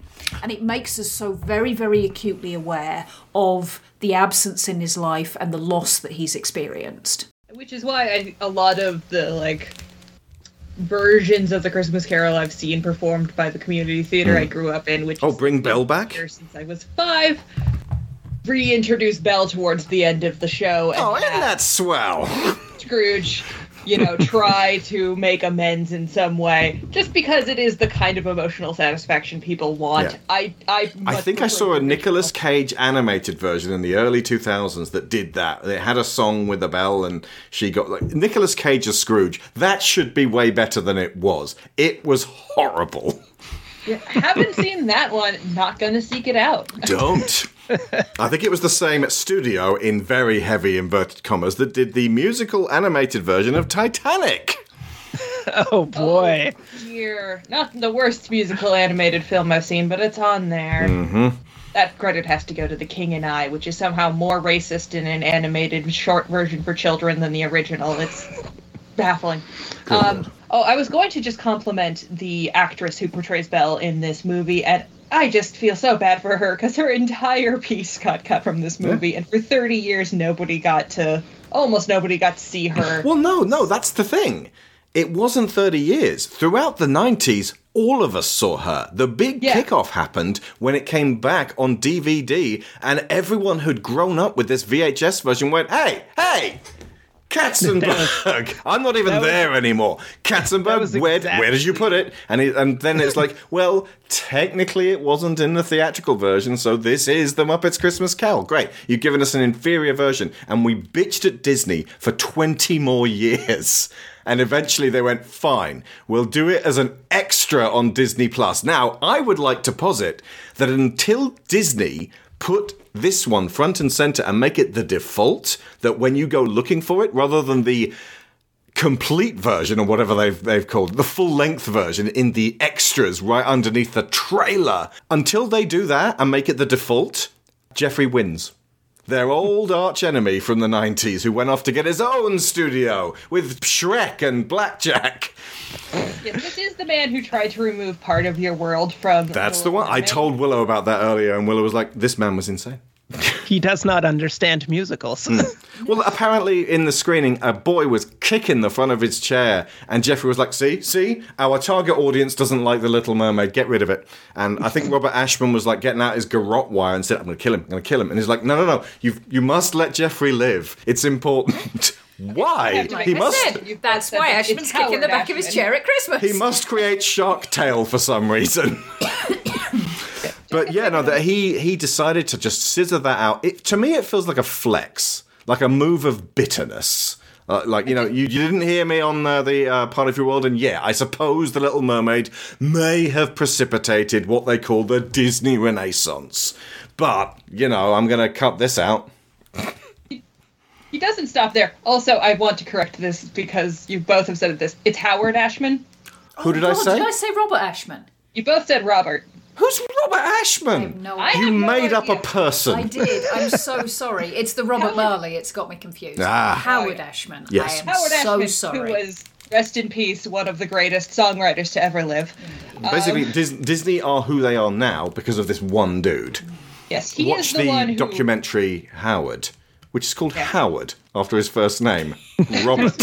Howard. And Katzenberg may have done this out of spite, but he didn't stop here because he pulled the exact same trick in Disney's Pocahontas. Yeah. Which wouldn't have been a great movie regardless, but the central love theme, which is consistently used throughout the score as a fundamental if backbone of the movie, knew you. That is one. removed. Yep. It's it is the exact same level of complete disregard for how the emotional stakes of a film works because he does not get that films have to have ups and downs to be good. Hmm. Really, I think left to his own devices, Jeffrey Katzenberg would make films like the Michael Bay Transformers, where every moment is the most important moment all of the time. Hmm. Because he doesn't, as long as people are paying attention in the moment, that's all that he sees as important. Again, weirdly, because of the home video releases, there was a platinum edition of Pocahontas where uh, If I Never Knew You was reinstated seamlessly into the film, and it became the best version of the film. And then the Blu ray came out, and it wasn't. And it's like, well, technically, it's more like the theatrical version. That doesn't make it better. And there's not going to be the campaign for Pocahontas because Hmm. While the song definitely should be in there and it makes the movie immeasurably better, Could we take out Mel Gibson and the racism and um, everything? There's too many other things wrong with that movie. There wasn't anything wrong with the Muppet Christmas Carol, and then Hmm. you just made it worse for no good reason.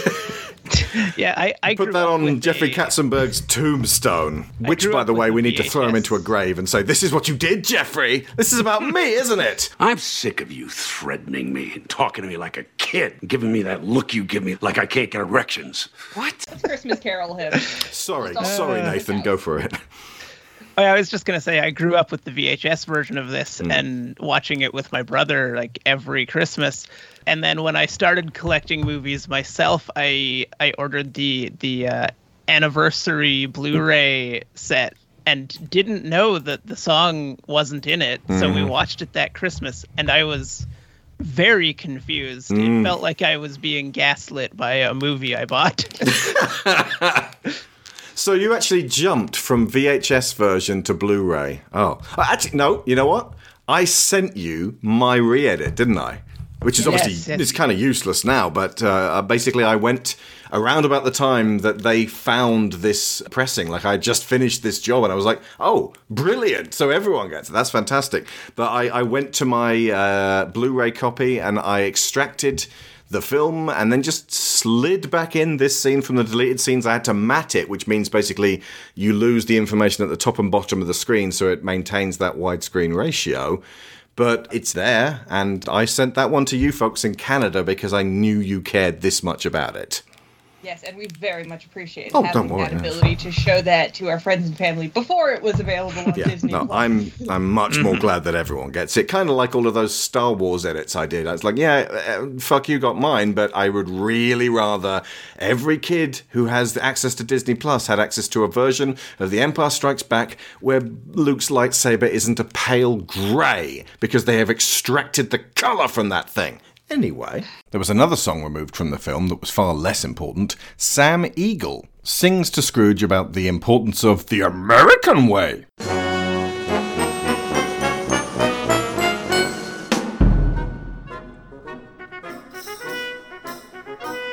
It's a golden opportunity that's knocking. And, and you know by now the answer's up to you. But you're ready because you have an education. So be confident, there's nothing you can't do. You can soar above the mediocre, soar above the rest. If you do your work with vigor, you'll be bigger than the best. Be proud of your ambition, being lazy is a curse. We want no empty pockets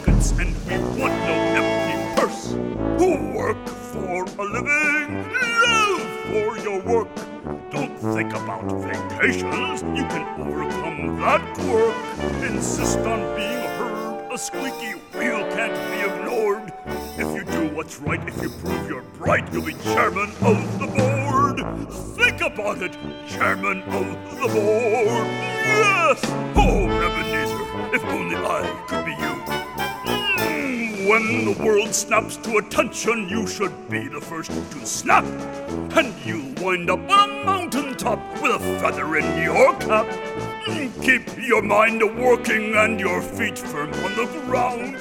Your dedication makes you king. Today you're being crowned. Keep your mind a working and your feet firm on the ground. Your dedication makes you king. Today you're being crowned. Your dedication makes you king. Today you're being crowned. We're actually going to go all the way back because we stopped and jumped forward at "One More Sleep," which is uh, Kermit's song, which is a lovely little. It's it's a song about celebrating, celebrating, as in he's just happy that everyone's happy, and everyone's happy because they're happy. It's a that that uh, line in um, "It Feels Like Christmas," sung by the Ghost of uh, Christmas Present, of you know, make it last all year. It's like you know, we could be celebrating today, today for 365 days. We don't actually have to ration it like this, and like we're allowed one day of abandon. But there's a reason why it, feels special, and obviously the whole like not having to work for a lot of people. Some people who have to work on Christmas, those are the most unappreciated people of all. That is a that is a fucking that is a hard thing to endure. It wasn't even in Dickens' version of events, apart from the poulterer, who apparently was selling his birds all all, all day long, and the folks in the cookhouses. We'll talk. Actually, you know what? Can I just a little thing on poultry? we watched the Zemeckis version a few nights ago, and I, I realized in every version, maybe even mine, I haven't, I, I deliberately didn't re-listen to mine, so it wouldn't inform too much on what I had to say.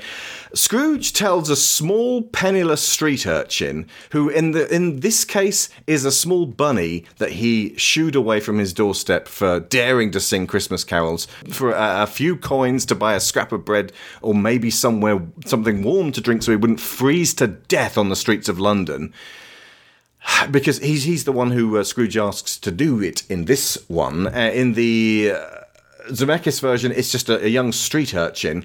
He says, I say, you down there, go and buy me a turkey twice as big as you that's in the poulterer's just down the street. And the kid's like, ah, you're pulling my leg. And then he eventually goes, no, no, no, I'm in earnest. Come back in half an hour and I'll give you half a crown. And it's like, "Ah, that's very good. Exactly what conversation happened when this small kid entered the poulterer's and went, I'd like that turkey, please. No, I don't have any money, but I'd like you to stop work and come down the street and give it to Mr. Scrooge, who famously celebrates Christmas in lavish fashion. None, nothing about that makes sense at all. It's, it's one of those, I mean, it's one turkey, Michael. What can it cost? Nothing. It's like, give the bunny money. Scrooge needs to be like, but if I give this kid money, he might steal it. You know what? I'm going to trust him. That's the point! Now, to be fair, the Muppet Christmas Carol, he does throw a bag of coins down at the bunny to go buy them. Brilliant. So he isn't he isn't left with nothing to Okay. go buy a turkey with. That's good. But- That's fine. I do always have that little moment of like, man, if I was that kid and yesterday had happened, I'd probably just take the money and run because you gave me enough money to buy the turkey. That's probably as much as you're promising him, if not more. Mm-hmm. Running to the window, he opened it and put out his head. No fog, no mist, clear, bright, jovial, stirring, cold, golden sunlight, heavenly sky, sweet, fresh air, merry bells. Oh, glorious, glorious! You there, boy! Baltus called down to a young fellow in dark clothes, dejectedly dragging a broom handle through the snow. I ain't no boy, I'm a man. A man of the night. The man child replied. I don't think that means what you think it means. A nearby horse seemed to say. What's today? Eh? What's today, my fine fellow? Today? Why, it's Christmas Day. It's Christmas Day! I haven't missed it. The spirits have done it all in one night. They can do anything they like. Of course they can. Of course they can. He returned to the open window and called the chap back. Boy had wandered most of the way off, thinking Baltus a loon. Do you know the poulterers in the next street but one at the corner? I should hope I do. An intelligent boy, a remarkable boy. He isn't. Do you know whether they've sold the prize turkey, the big one? Yarp, it's hanging there now. Go and buy it. Narp.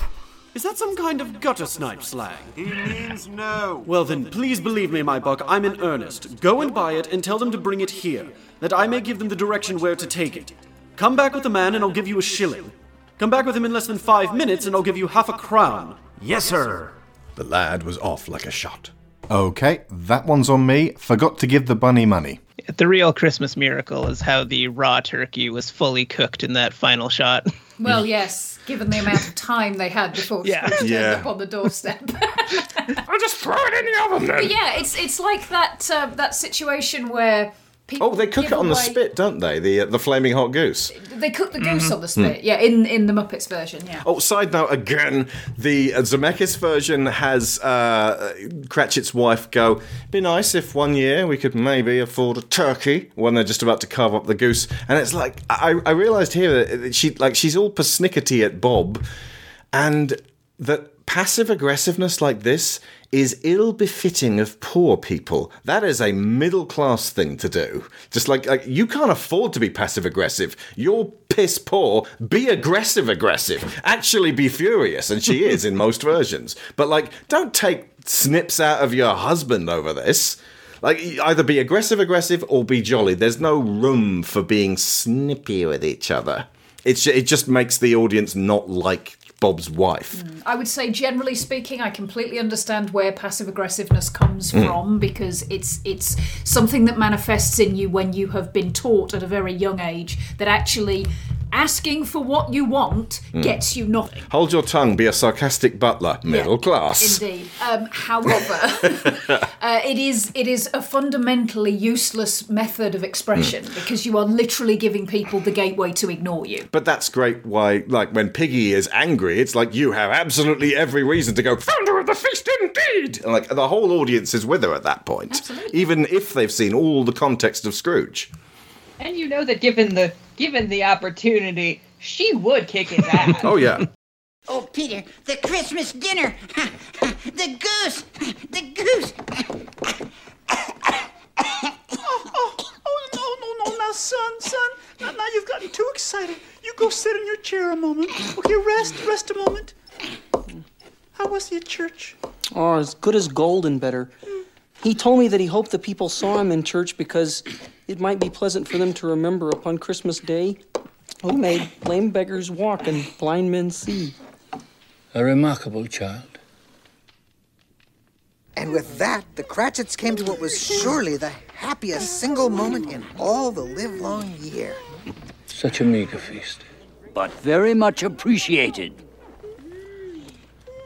I pay Bob such a small amount.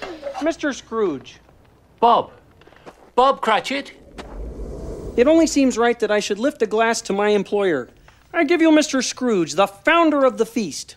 The founder of the feast, indeed. if I had him here, I would give him a piece of my mind to feast upon, and I bet he would choke on it. Hmm, choke. My dear, the, the children, Christmas Day. Oh, uh, well, well, well I, I suppose that on the blessed day of Christmas, one must drink to the health of uh, Mr. Scrooge, even though he is odious, stingy, wicked, and unfeeling, and badly dressed. To the founder of the feast, Mr. Scrooge. Uh, to Mr. Scrooge, he'll be very merry and happy this day, I have no doubt. No, doubt. Mm, cheers. Oh, one more thing I noticed about Piggy. And I didn't really notice it. I just realized that there's a lot of like the context of Miss Piggy that modern day kids are not going to get. She's Barbra Streisand, and she always was. Yeah, she is a type of character who is very originally intended as a reference and who has, through sheer willpower, become her own figure in pop culture. Arguably more so at this point than some of the other Muppets because, unlike basically most of the other main characters, she hasn't ever changed who was performing her. She was Frank Oz from the drop Mm. and had remained so for a very, very long time. Uh, somebody actually took over performing her in 2002. Yep, that's because of the Disney, the newer chunk of the Disney merger. But up until that point, she was a much more familiar voice for longer, whereas Kermit, we lost sadly. Yeah. There's kind of like a, a original Kermit, and then there's um, Steve Whitmire Kermit, and after 2017, it was Matt Vogel. But I noticed that this was a uh, this was on a very recent um, interview about the 30 year anniversary. Dave Goelz is still playing Gonzo. Now he is stuck with that blue guy the whole way through. That's fantastic. And Gonzo is my favorite Muppet, so I'm extraordinarily grateful that we get to keep him I the mean, way he is. It's a calling. It's like Frank Oz had movies to direct. He had all sorts. Like he acts. He has all sorts of stuff to do. He's in Knives Out. It's almost like he's uh, Dave Goelz has decided my life is Gonzo, and that is who I am. It's it's it's a calling. I love that so much. A couple of things I need to mop up that we jumped over. At the end of One More Sleep, which is a lovely, sweet song and, and just really defines Kermit as this source of, of, of uh, humble joy, there is a stone cold ending that we we end on Bean Bunny just shivering in the garbage. So the kids are like, "Hey, that's great. He's going off to to his uh, family." And then there's poverty in a way that is unavoidably terrible. It's like the the actual root of the song Under Pressure by Queen and David Bowie is about recognizing that. And it's kind of a passage away from childhood. This is almost like a a naked lunch moment of realizing not so much what lies on the end of every fork, but how many people that their life is hanging in the balance. And I think another really effective recurring moment of that is the family of mice that you see throughout the first chunk of the movie, hmm. living in a literal hole in the wall with a single table. And there's like six of them. And you keep getting these little moments where, oh, the cute little mice that live in a tiny, cold little hole in a wall and don't have any cheese. No cheeses for the mice. No mice. Jesus for us Mises. Speaking of which, I put this on the Discord, but I didn't put it in my notes. Uh, you know the bit I'm going to go for. It's regarding the economy. I don't know if you guys read this, but Jesus. Hold on. Well, I got to find it. There we go. Not super great that Charles Dickens wrote this hundreds of years ago, and London is in about the same economic situation at this point as they Mhm. were then. Right, uh, there were critics of the book. The New Monthly Magazine praised the story, but thought the book's physical excesses, the gilt edges and expensive bite, no, that one I already said, uh, kept the, the price high, making it unavailable to the poor, which is why I said it needs to be read by all corners of society. But it had been by that point Yeah. because it had already been released in instalments, and that It's- was why it was so popular. it's a unifying story and it shouldn't really be uh, barred from anyone. It sh- it, it's available for free on Kindle and everyone should read it. It Uh, was it's, also at the time in Victorian England being read as like stage productions. Hmm. Essentially, they were being read out to people because it's important to remember. A lot of lots of read. illiteracy in the 1800s. Yeah. lots of people didn't just couldn't read, even if they wanted to. yeah. Uh, it's also noteworthy that a largely illiterate population allows a population that can read to lord it over them. Which is exactly what the ruling class wants docile, easily manipulatable masses. They don't like it when we read. They definitely don't like it when we shout.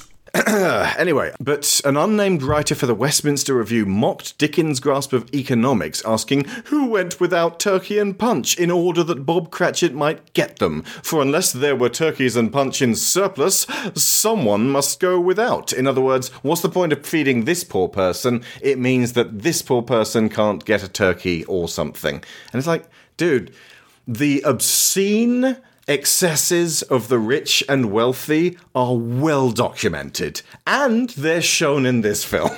And also, you don't understand economics. Yeah. That turkey might not have been sold to anybody and Mm. then put on extreme discount the next week because nobody wants cur- turkeys anymore. well, no one can afford them, and uh, the uh, you The know, reason the prize turkey is still in the poulterer's window. If it's if it's like uh, a, a, a person at the very bo- bottom of the economic ladder is actually gifted, uh, sorry, uh, Christmas pudding, and it's like, wow, I've never actually been able to eat Christmas pudding before. That's fantastic. And it's like, well, what of the man who was going out to buy a Christmas pudding and could afford it? Well, he'll buy a different kind of pudding, plum duff or something. It's not a problem, like you're making it out to say. It's not that food is not finite in the way you're describing. It's it's it's a case of supply and demand, and unfairness is absolutely rife. Anyway, Money is not a supply thing, it's a distribution thing. indeed.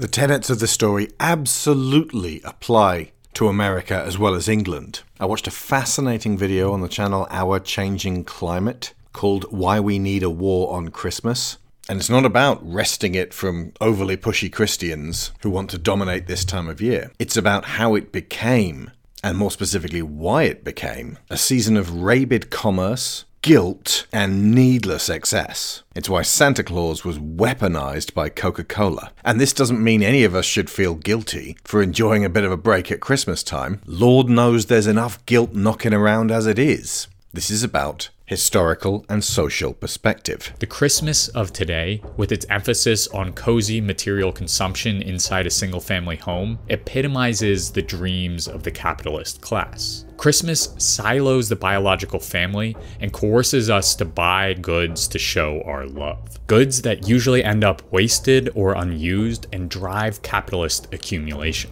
But Christmas in the US wasn't always like this. In fact, it was almost the opposite.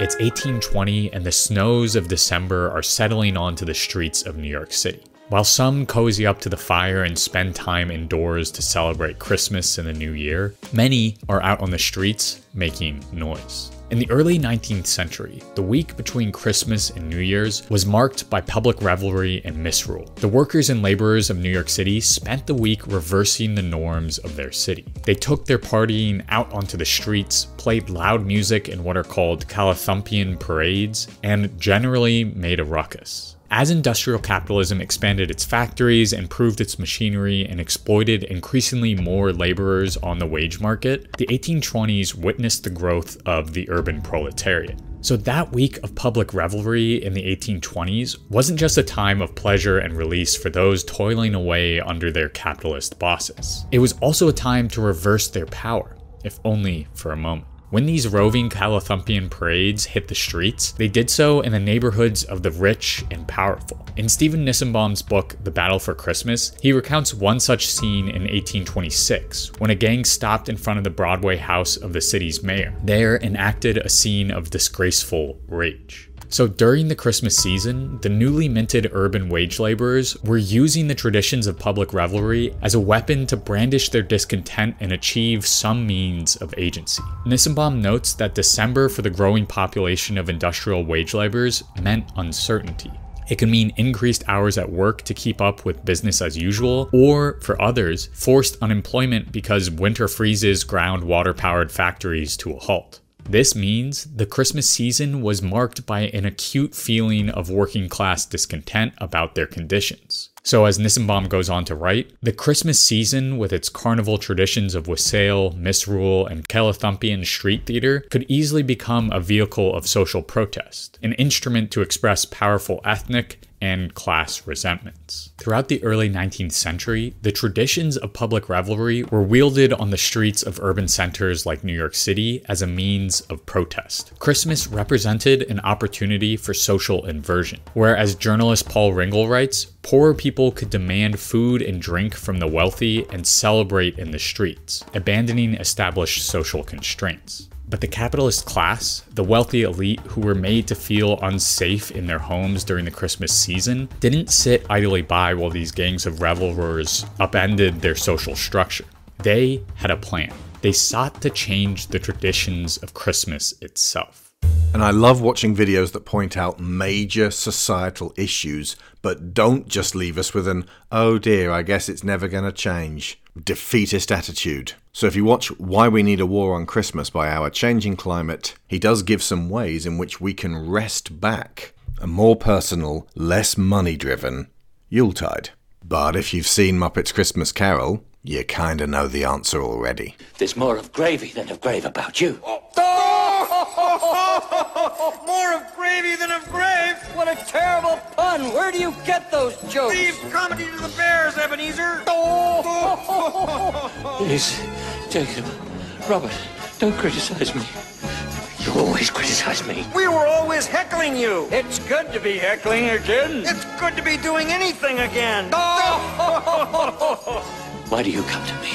We're Marley and Marley, avarice and greed. We took advantage of the poor, just ignored the needy. We specialized in causing pain, spreading fear and doubt. And if you could not pay the rent, we simply threw you out.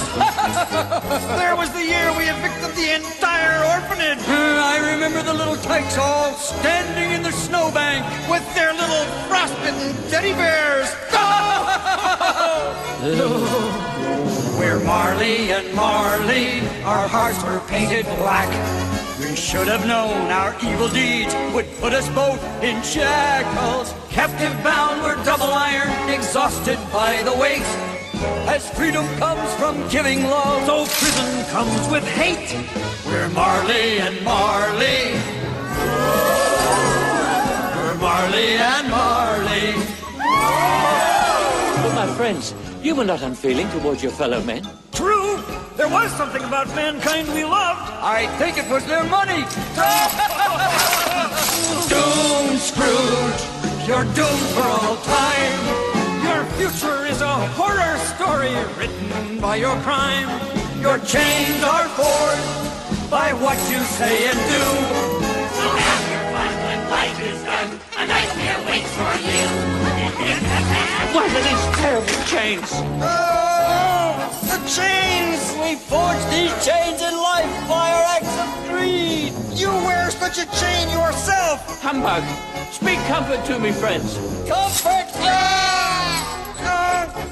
you will be haunted by three spirits! Haunted? I've already had enough of that. Without these visits, you cannot hope to avoid the path we tread! Expect the first ghost tonight when the bell tolls one! Can't I meet them all at once and get it over with? When the bell tolls one! We're Marley and Marley. Whoa! We're Marley and Marley.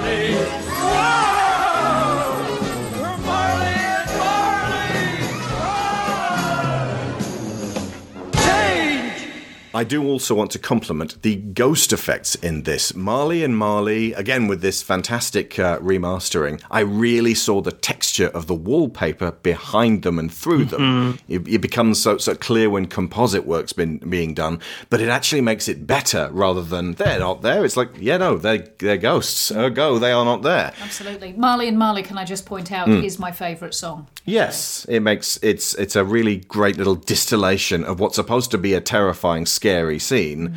That at the same time, that even the Zemeckis version was like, let's be self-indulgent and make the kids laugh with this bit of.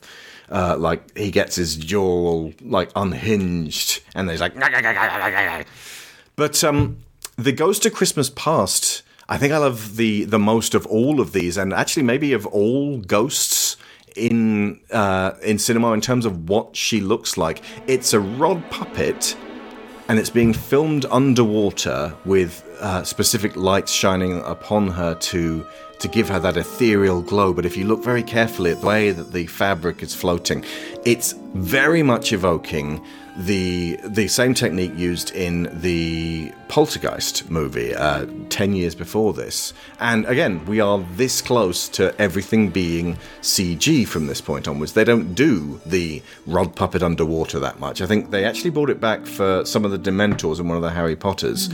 But not for all of them, and you can definitely tell which ones look really effective and which ones look less so. Yes, it's a really, really effective uh, puppeting technique in this film. And it really adds to the eeriness of Past specifically. Hmm. In the original novelette, the character is described as it's like a flame, which is just, it's always so hard to make Past look correct in any way because hmm. the original description is just it's just not a thing that can really exist in visual space. A talking and flame. they do a really good job with this puppet's like bright flaming red hair and indistinctly aged appearance where mm. when you look really close at the face it's more like the baby faces on any of the other muppets than anything else mm. but the voice is almost a blend of like childlike and elderly wisdom and it's a very very effective way of of doing past Almost every version I've seen of it in illustrations, it's a it's a girl or a, a child of indeterminate gender, hmm. and that sense of Scrooge's past being represented by a young, vaguely feminine presence. Echoes Belle, echoes Fan, gives us that feeling of, of these are the things that are behind him. But the effect of the the water for this one, it really made me feel like they're, they're encapsulating the sense that the past is flowing, that it's something that's constantly on the move in a in a very different way to how it's.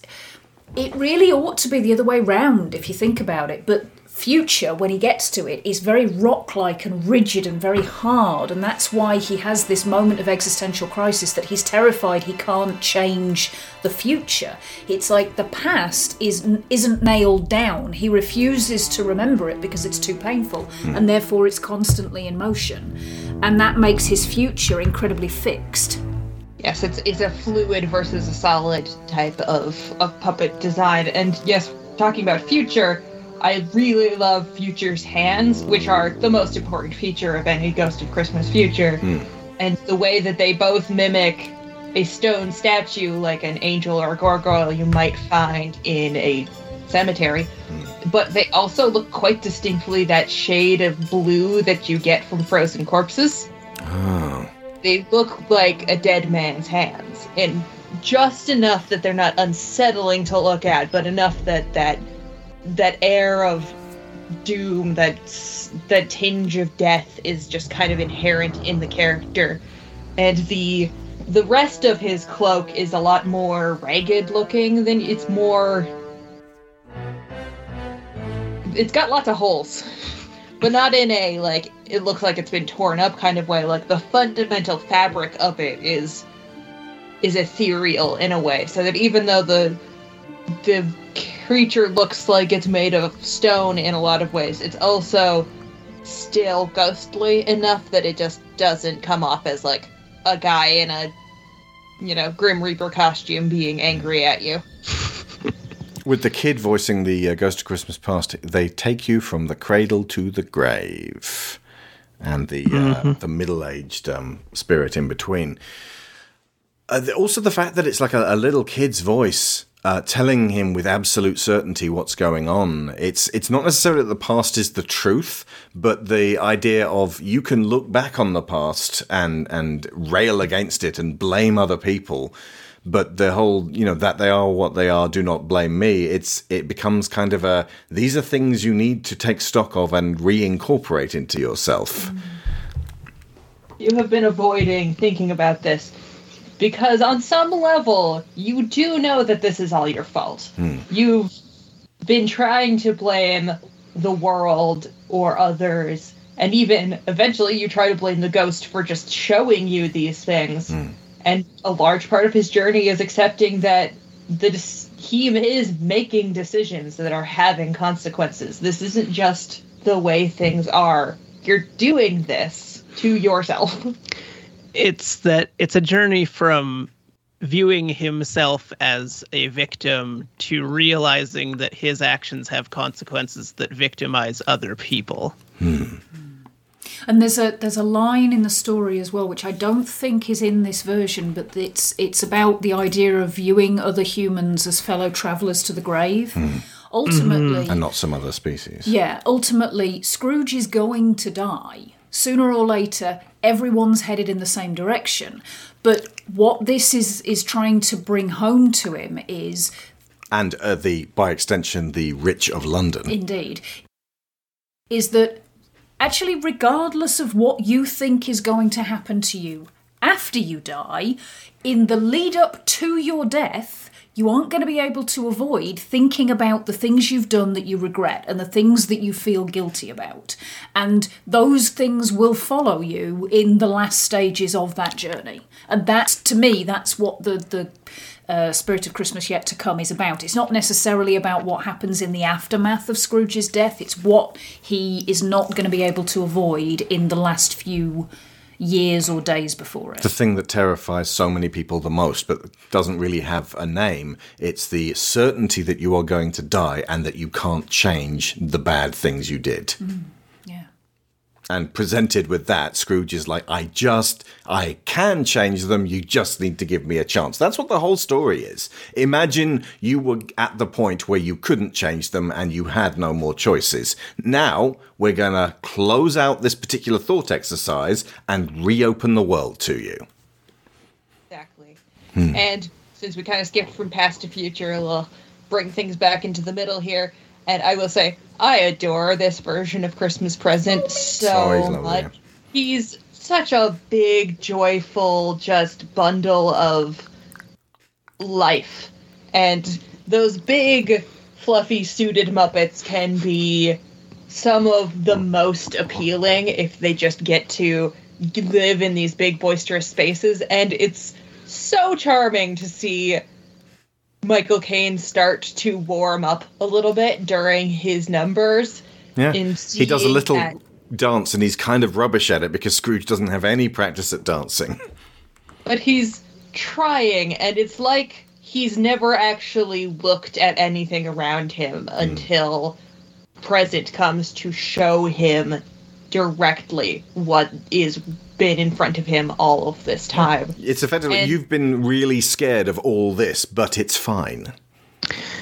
it's actually quite nice which is um, it's kind of foreshadowed in the opening with the, the Mr. Scrooge number where he's walking and staring straight ahead and not acknowledging anything around him, Yeah. even though there's a chorus of Muppets singing about how terrible a person he is.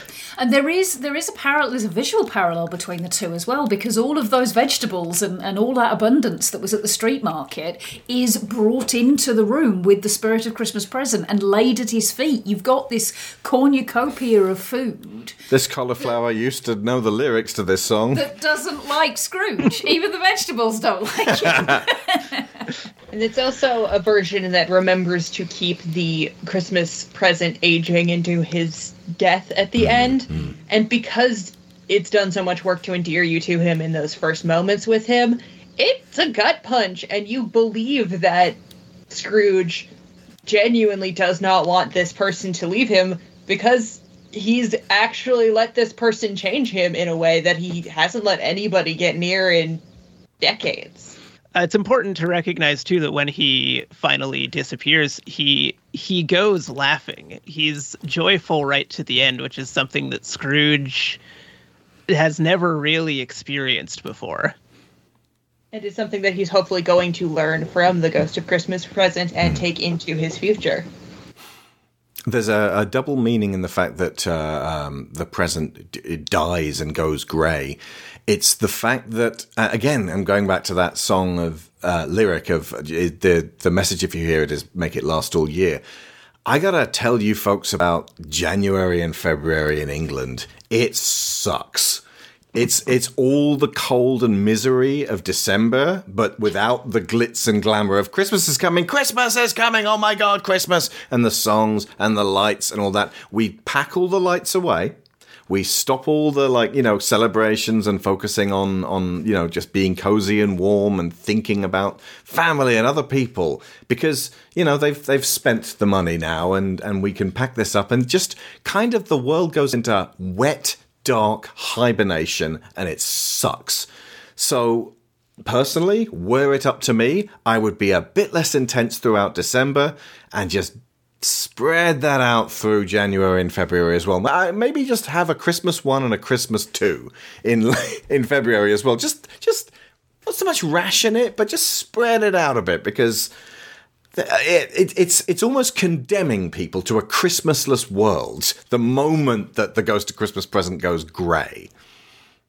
I would like to start a petition in Canada that we change the already deeply arbitrary date of Canadian Thanksgiving, which is currently in October, to sometime at the end of January or early Ah. February to make up for that uh, problem because it has been there's so much of studies that prove that there's a day in the tail end of January, the very beginning of February, that is just the most depressing day of the year, where it's just everything is dark and it's still cold outside and there's nothing to look forward to. You turn it's on the radio, it's enough just Radiohead all day long. See this. This is why I like being pagan because I get to celebrate Imbolc, which is on February the second, and is basically a holiday that consists of going outside and going, "Oh, snowdrops! Thank goodness it's not going to be cold and frosty forever." So sort of uh, somewhere between spring and Christmas. Yeah, it's Yeah. It's, it's the breaking of winter essentially. Yeah. Is that what Groundhog's Day is cribbing off of? Because that's also February 2nd and Ah, is yeah. theoretically about.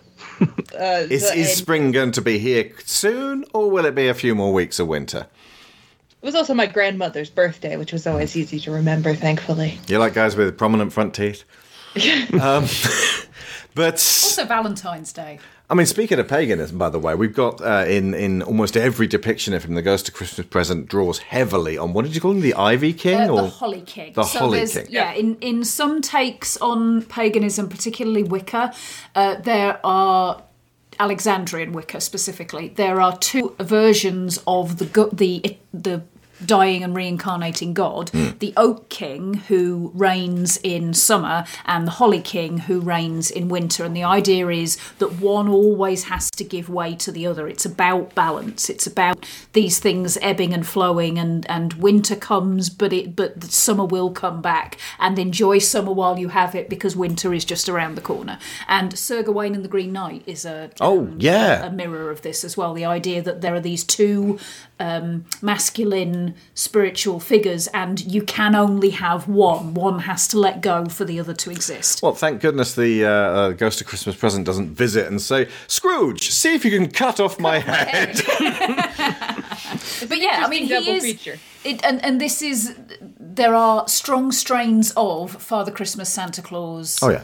Uh, St Nicholas, various assorted. Non denominational Father Winter. Yeah, but there's, There's there more a than lot. a little bit of uh, Bacchus, a little bacchanalian. Yeah, yeah, absolutely. That is that is totally underpinning that as well. There, there is a lot of pagan imagery in this, and I can kind of understand why the some of the very rigid Christianity of the era that this came out in would have been somewhat puritanically miffed about Dickens' emphasis on, hey, maybe some good times could be had here. Which brings me to another video by Kaz Rowe, an excellent piece on the creepy history of Europe's Christmas folk villains. But this section is more about a surprising irony. So, for as long as Christmas has existed, it has overwhelmingly been observed as more of a party than a strictly religious holiday. As Stephen Nissenbaum writes in The Battle for Christmas, Christmas has always been an extremely difficult holiday to Christianize.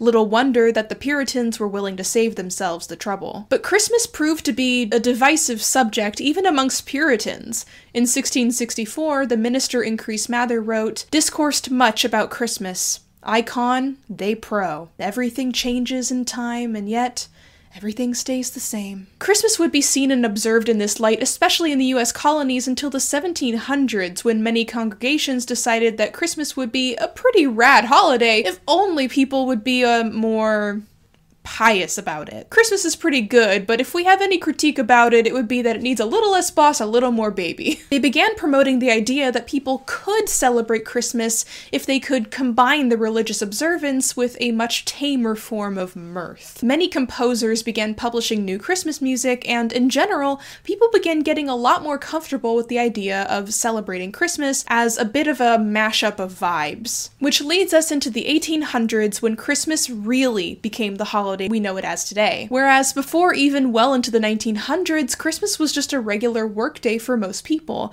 and even many churches were closed on Christmas. The 1800s saw the beginnings of the push to make Christmas a public and legally recognized holiday. In the end, it wasn't the church itself that succeeded in converting Christmas into a quiet holiday from the festival of chaos, but rather secular pop culture, which is really funny when you think about it. Today, the phrase war on Christmas is typically used by people to rail against the commercialization and secularization of Christmas, if not the simple recognition that other holidays also exist. When it was that very secularization and commercialization that itself saved Christmas from the literal war on Christmas being enacted by the church. The jokes always write themselves, really.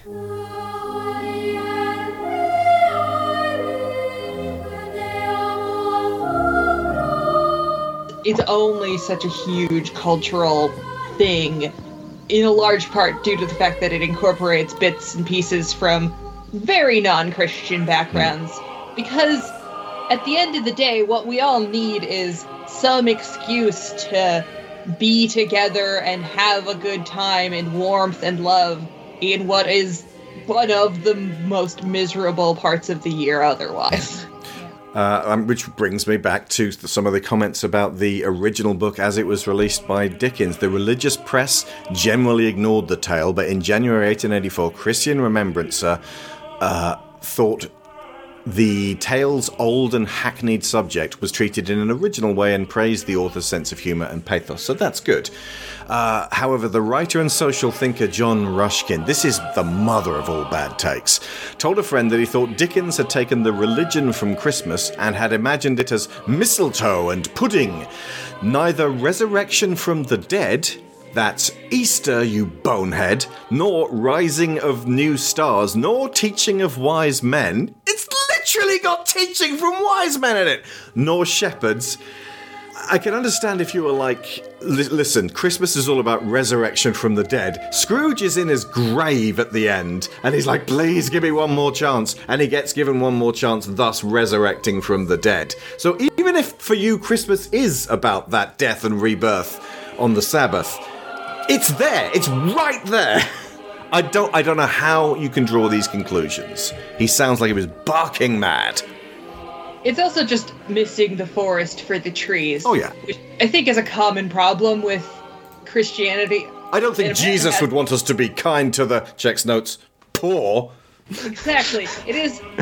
It is telling you the things that are supposed to actually matter about the religion you follow, the lessons, the morals, the kindness to your fellow man, and the inability for people to accept things that they should agree with if they have the wrong coat on is endlessly frustrating. Uh, the the the destined casting that I mentioned before, the, the bit that makes this seem like something that was always supposed to exist, for it to be a book that was written and then adapted a hundred and fifty or so years later, 149 in fact, Fozziwig playing Mr. Fezziwig. Are you kidding me? It's just like that necessitates making this whole thing. Like, as Jim Henson Productions, you need to be like, we, we gotta get on this because Fozziwig, it's such a great joke that you, you build the whole film around that. This is a Muppet film with a l- small part for Fozzie, but it's such a good joke Oh, yeah. that it does just it does seem like fate. And also also the fundamental change it requires to the story that Scrooge's first job was at a rubber chicken factory and he still turned out like this. He- you couldn't have given him any job that would have stopped him from being this. You could have had him work at the crutch factory and he still would have been a jerk. Uh, I also an- another neat change was uh, in the Zemeckis version. I don't know if this is a direct line from the book. I wasn't able to check. He said, uh, I'm, I'm fairly certain it is because the Zemeckis version cleaved to the text even s- more strongly. Uh, it's Fozziwig alive again, and it's like, oh, the bear died, and at the end, the bear is very clearly alive with a giant ear trumpet. He's old, but Fozziwig is still kicking. Fozziwig is still kicking, and as is his schoolmaster. Yes, Sam Sam. Eagle. It is the American way. It is the British way. That's it. That's the one. I mean, that that's like a biscuit away from Yoda. No. Uh, so really, it just falls to to, to, to visit the Cratchit house, and um, the it's a it's a one-two punch. You you kind of get to see this lovely little sort of domestic scene. Piggy steals the show again, um, but. It's the fact that it goes from sort of a bickering conversation at the table to to Robin, Tiny Tim going to the founder of the feast, and then singing that little song. It's so innocent, it's so naive, it's so sweet natured. It is impossible not to start blubbing at the look of it. And Scrooge cries significantly several times in this film. The first one is cut out of most versions, and that's when Belle starts singing. And Michael Caine was in the recording booth to record his part of the song. that Obviously, he, he was lip syncing to it in the film. Um, and they said, "Do you want to, us to play her vo- voice in your ears so you can sing along with it?" And he said, "Oh yeah, definitely. I don't want to ever be alone on, in in a room with just myself," which is a sweet, sad thing to say. But it, it obviously got him to that emotional place. But also, he was like, "I'm a rubbish singer," but the direct, the, the musical director was like, "Use it."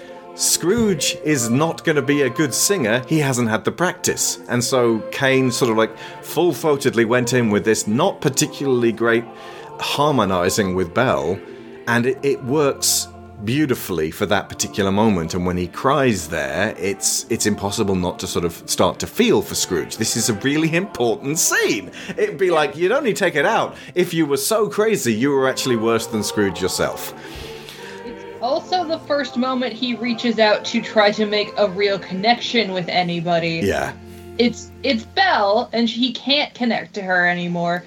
But he is singing a duet with her. He hmm. is the most musical language type of of connection you can have, and this distancing that this was too long ago. You could have stepped in with her, and you could have changed this, and you didn't. And Jeffrey Katzenberg denied that to too many.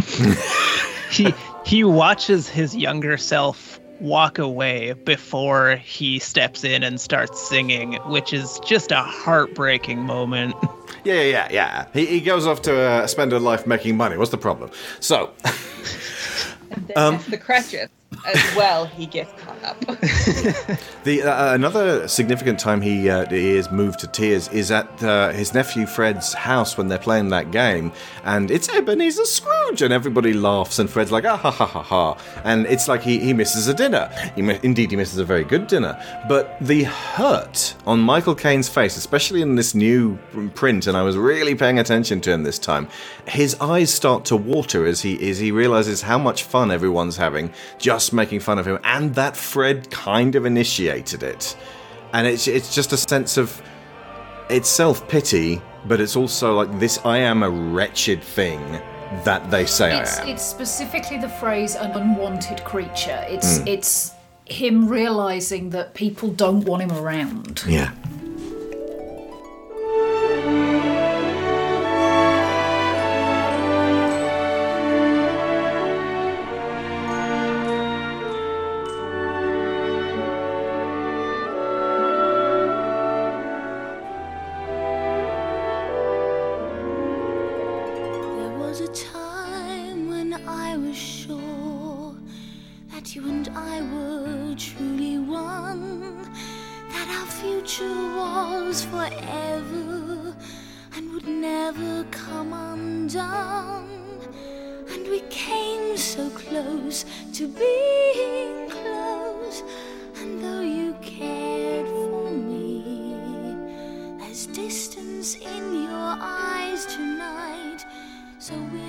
Meant to be.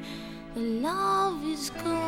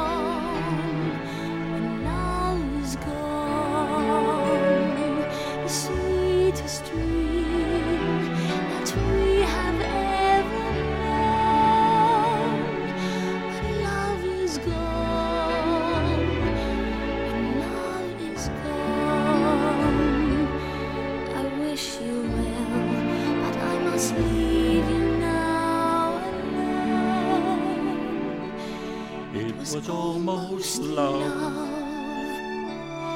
It was almost always. It was like a fairy tale.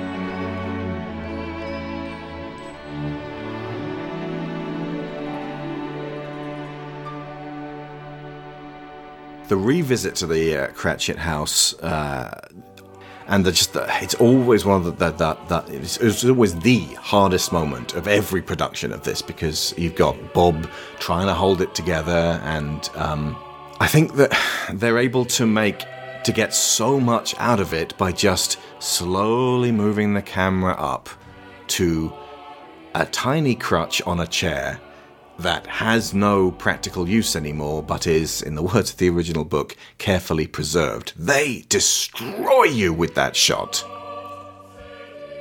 while playing the threadbare bars of that particular song that Robin was singing.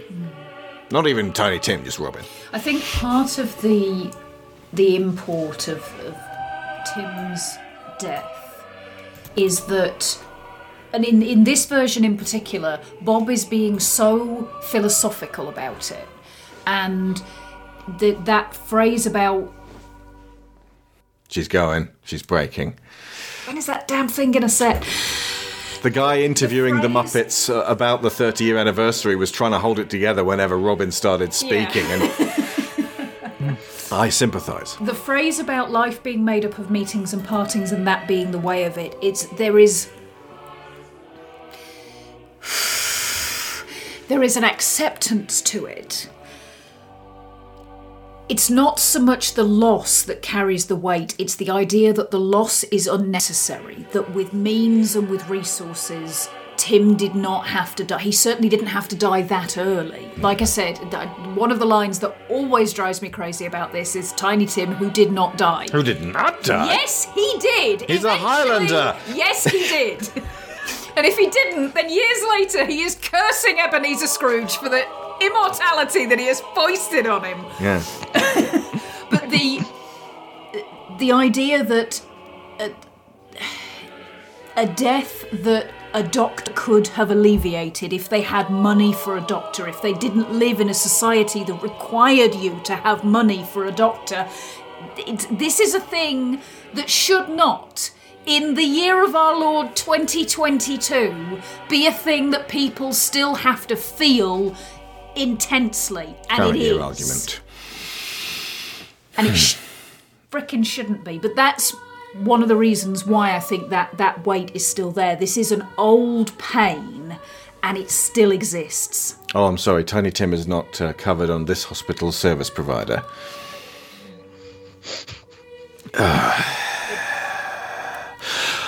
frustrating and devastating that so much of this story is still relevant and i i wish we could live in a world where it was more of A relic. piece of history and less of a cutting indictment of reality hmm. When I said it was evergreen, there is a real double edged sword to that. It shouldn't be evergreen, it should be something we evolve beyond. I also want to take a moment to note that that scene in particular, the the first passing there has been between us, cuts especially deep coming from Steve Whitmire's Kermit, Yeah.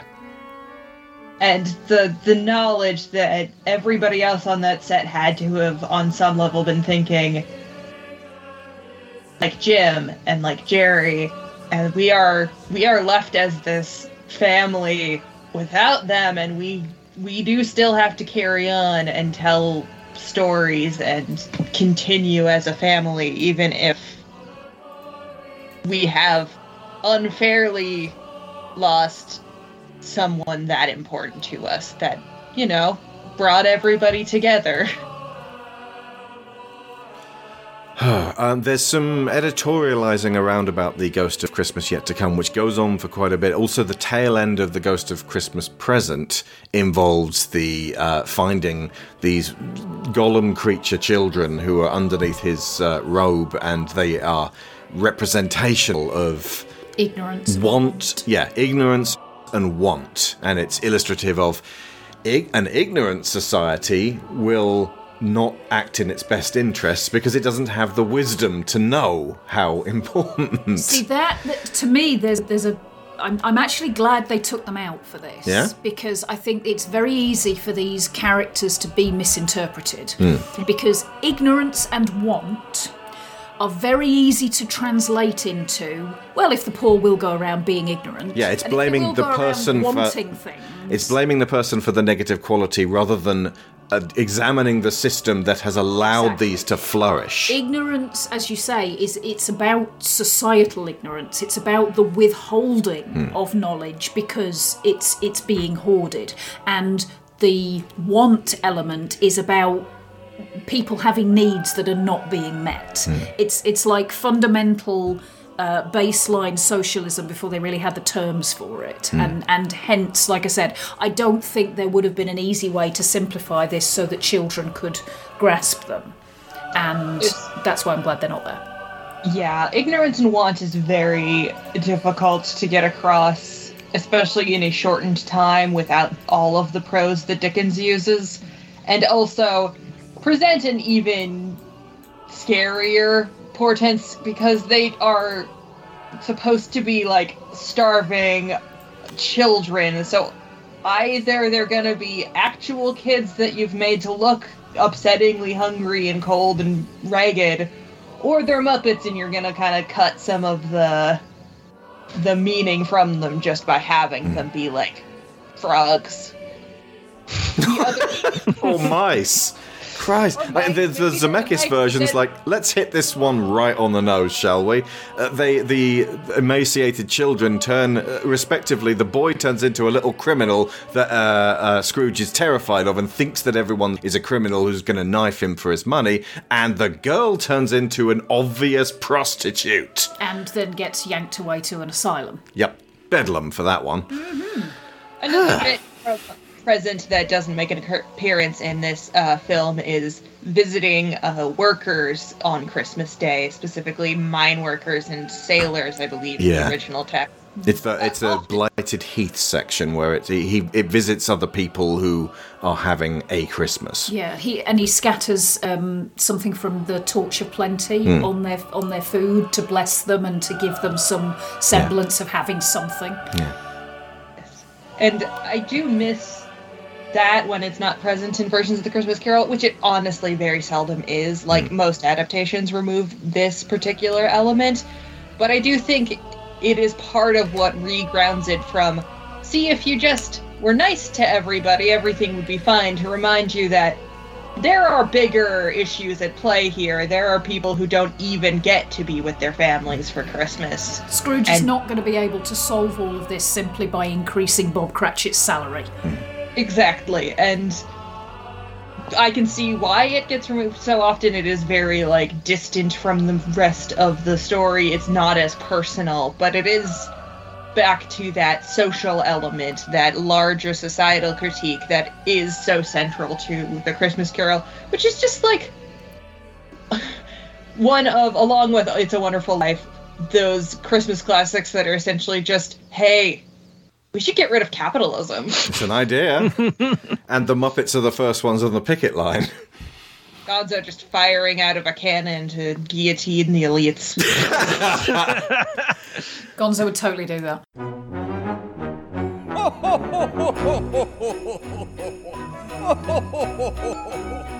It's in the singing of a street corner choir. It's going home and getting warm by the fire. It's true wherever you find love, it feels like Christmas. A cup of kindness that we share with another. A sweet reunion with a friend or a brother. In all the places you find love, it feels like Christmas. It is the season of the heart, a special time of caring, the ways of love made clear. It is the season of the spirit, the message if we hear it is make it last all year.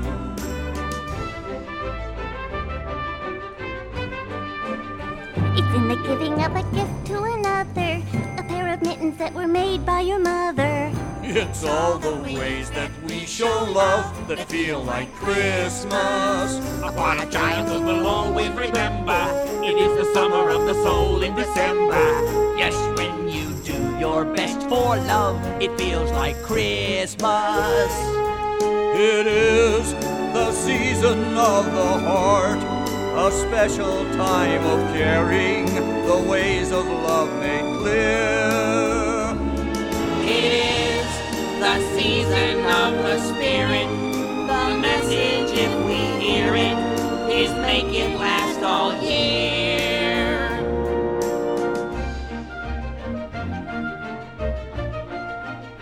It's in the singing of a street corner choir. It's going home and getting warm by the fire. It's true wherever you find love, it feels like Christmas. It's true wherever you find love, it feels like Christmas. It feels like Christmas. It feels like Christmas.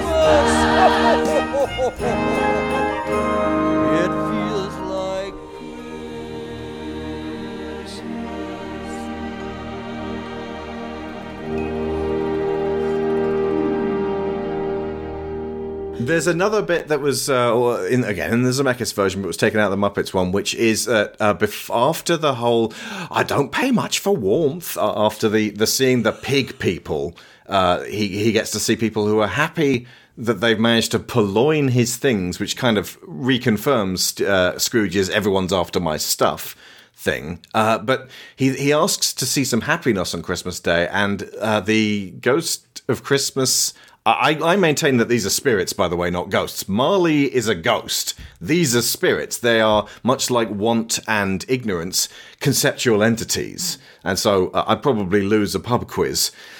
uh, but um, the the ghost of Christmas present takes him to a house where they're like, oh my god, thank goodness that our landlord, Scrooge, has died suddenly on this Christmas morn because the his interests are going to be handed over to someone else, and someone else won't be anywhere near as ridiculously, inhumanly mean as him. And kick us out of our homes during a pandemic. I mean, kick us out of our homes on Christmas Day, like landlords do and uh, it's it's the twisted happiness at it's not so much the misfortune of others, but that they can see that their lives are actually better because Scrooge is dead. It's relief.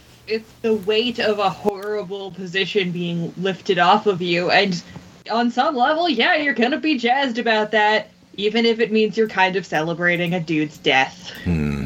Hell, in the 2022 version with Luke Evans, they go one further than that. It appears like all of London get together for a big carnival festival that Scrooge is dead, and they all romp down the street while the lead guy singing, whose debt is relieved, dances on Scrooge's coffin. And Scrooge, following along, actually kind of gets into the rhythm of it, unaware of who's dead. That made me think, wow, you made London look terrible. I never want to hurt anybody. We joke about guillotines, but uh, I would simply take the wealthy, sequester all their assets, and give them a million pounds to live on for the rest of their lives. Now that's not hurting anyone. In fact, it's being very kind. And if we only did this to the top 10 wealthiest billionaires in the world Bernard Arnault, Elon Musk, Gautam Adani, Jeff Bezos, Warren Buffett, Bill Gates, Larry Ellison, Mukesh Ambani, Carlos Slim, Helú, and Steve Ballmer, I would have 1 trillion 133 billion to redisperse minus 10 million. And if you do the maths on that, 1% of a trillion is 10 billion, and 1% of a billion is 10 million. So just the combined assets of the top 10 billionaires minus 1 of 1%. It's a little naive to put it in those terms, and economically speaking, it could be impossible. But I'd like to try. Tis the season to be jolly and joyous. Fa la la, with a burst of pleasure we feel it arrive. Fa la la, it's a season when the saints can employ us. Fa la la, to spread the news about peace and to keep love alive. nice.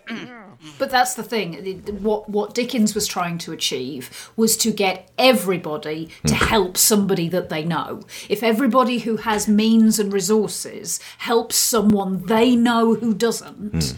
then guess what? Things become transformative. That's just mutual aid. It's yeah. What we need to have a real community is to actually have people helping one another out and not necessarily distancing themselves from it because they can't fix everything. Hmm. Just giving a large donation to a charitable concern is a great way of feeling like you've done your bit without actually ever having to get involved. Still do that. Yeah, but Extend it. Make it last all year. That's the like just when you can help, help. Ultimately, it's it's it's, and again, what they're trying the the whole thing that this gets across is when you help people. I think about I, When but you you help others, you can't help helping yourself. I was like, where have I heard the Muppets sing that? Oh, it's friggin' Avenue Q, the really dated musical from Yeah, the that- Bush era. We we watched listened to the whole thing not too long ago as Hmm. just kind of a like lark and gosh that has aged like butter. Yeah. Aged like milk. It is some. That, there's some. The least of its crimes is Lucy the slut shaming. Jesus. Anyway. Christmas morning, one of the hardest bits to buy in every uh, adaptation of this because the actor playing Scrooge has convinced you so hard that he's this horrible, monstrous man. He then has to take a sudden about face and become someone who exudes happiness and actually you kind of like get swept up in in in the the joy of life that he has which again kind of hammers home that when you help others you can't help helping yourself you will have a better richer fuller life for this rather than focusing on just the money side of things so i mean again it's a wonderful life uh, concludes with a sort of a because of the kindness of everybody else George can stop having all of this money anxiety that's poisoned his outlook on life. And uh, it, it's almost as though a society that, that worships the almighty dollar is teaching everyone to be this level of anxiety filled for not having enough, for not being able to get to a point where they can have as much as they could ever possibly want, and for not doing their civic duty and kicking everyone slightly beneath them in the face to make sure that they are the only ones remaining on the ladder.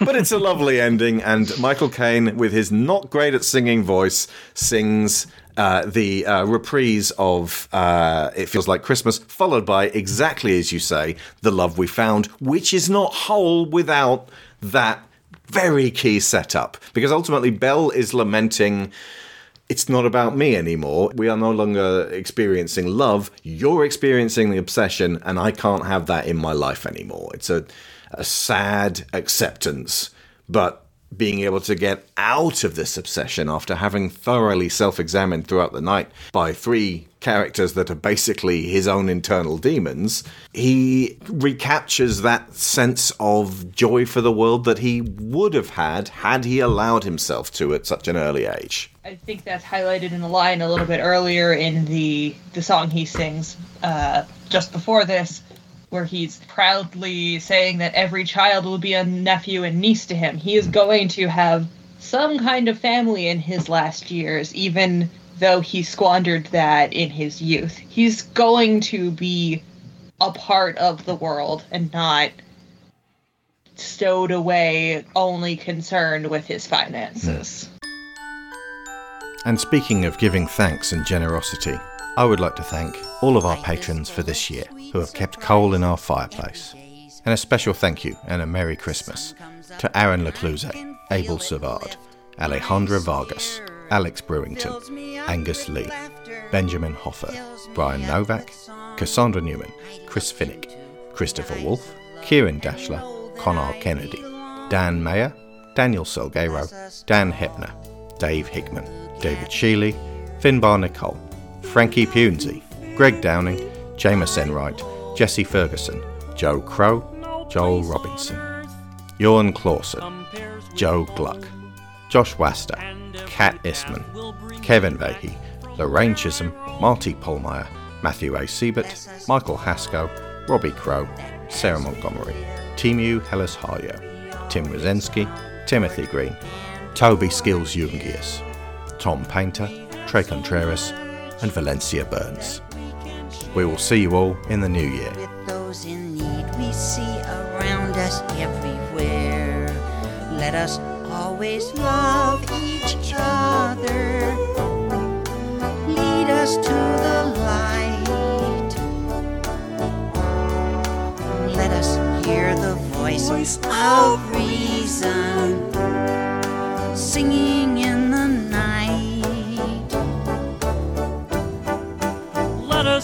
run from anger and catch us when we fall. Teach us in our dreams, and please, yes, please, bless us one and all. If you're interested in another story that takes the Christmas Carol and kind of poses these kinds of people changing questions in a little bit more of a more modern format, this year um, Apple TV has released a musical called Spirited, uh, which is some of a sequel to the Christmas Carol that I was thoroughly impressed with. Um, I think Nathan will back me up on this, it, despite the fact that it stars Will Ferrell. Ferrell. Ferrell, yeah, I was going to say that Mhm. might be the the mystery fourth good Will Ferrell film. It is. It is. I would replace every copy of Elf with Spirited if I could. The the elevator pitch that I would give uh, to recommend it is that it is a Christmas Carol by way of the Good Place. Ah. Which also, by the way, the fact that Will Ferrell's in it corroborates a theory I had. We've been watching a lot of Sherlock Holmes for a episode or several coming up next year. And I realized after watching Christopher Plummer play the early prototype version of Scrooge in The Man Who Invented Christmas, uh, he also played Sherlock Holmes in the late 70s. Murder by Decree, one of the best Sherlock Holmes films. And I was like, hang on, Michael Caine also played Sherlock Holmes called Without a Clue. Patrick Stewart played Scrooge in one production in 1999, directed by David Jones, and was not averse to donning the Sherlock Holmes garb and temperament on the holodeck. Basil Rathbone played Sherlock Holmes more than a dozen times and was Scrooge in a 1959 TV adaptation. Tom Baker played Sherlock Holmes in an early 80s TV adaptation of The Hound of the Baskervilles and was in a BBC audio version of A Christmas Carol as Scrooge. George C. Scott in They Might Be Giants plays a judge who retreats into a fantasy after his wife's death, imagining himself to be Sherlock Holmes and played Scrooge in a very famous adaptation of A Christmas Carol. Reginald Owen stepped in for an injured Lionel Barrymore to play Scrooge in MGM's A Christmas Carol, and he played Dr. Watson in the 1932 Clive Brook's Sherlock Holmes, and Holmes himself in 1933's A Study in Scarlet. This one's a bit of a stretch, but Jim Carrey's Scrooge, counterpointed by Ace Ventura, a character the scriptwriter has said is based on Sherlock Holmes's temperament and inability to relate to humans. Benedict Cumberbatch plays TV's Sherlock and hasn't been Scrooge yet, but the Grinch is American Scrooge. Will Ferrell played the great detective in the terrible film Holmes and Watson, as well as Scrooge in Spirited. oh my god, so basically you either die Sherlock Holmes or you live long enough to see yourself become Scrooge. More or less. wow. And yeah, Michael Caine is as Scrooge in this is my favorite rendition of Oh, the absolutely. character. I didn't actually grow up watching this movie. I grew up, as I mentioned earlier, doing a version of the Christmas Carol every year in a community theater. So by the time that we actually got to the holiday season, we were Christmas caroled out. We didn't watch versions of it in my family. But as soon as I moved out, as I got to high school and I wasn't living with my family anymore, I started watching them by myself as like pre Christmas, kind of get into the mood stuff because I couldn't be a part of it directly anymore. And eventually came across this one and just just fell in love with it. And it's been so nice with you know my husband now do watching this every year and I, I can't be a part of the plays anymore, but I can still be a part of the Christmas Carol through this. This is probably my personal favorite version of A Christmas Carol. Part of that is nostalgia because I grew up watching it every Christmas with my brothers, and it's really earned a place as something that I consider a tradition. Uh, but also, the music in it is just impeccable. I think the Paul Williams lyrics are fantastic Mm. and really drive the emotional center of the film. Uh, and the score is also really good. Uh, it incorporates these little uh, motifs from existing Christmas carols uh, that it weaves throughout the music, and that's uh, really helps to uh, bring the mood and the tone into something that is uh, very special. Uh, and also the performances and the technical achievements of this movie are really something because whenever you're working with Muppets, you have to remember that everything needs to be a set because everyone needs to be able to be underneath the floor with their hands in a puppet. and it means there's a lot of logistical things you have to work around when you have puppets interacting with people. Uh, and the fact that they cared enough to do all of that work on what was a pretty slim budget uh, really shows how much they cared about the story and about telling it in a way that people would resonate with. So before we go, Mackenzie and Nathan, it feels apropos to tell our audience where they can go to hear you talk about nothing but Muppets. So, yes, we have a podcast where we talk about Muppet things. Uh, Nathan, do you want to give the details on that?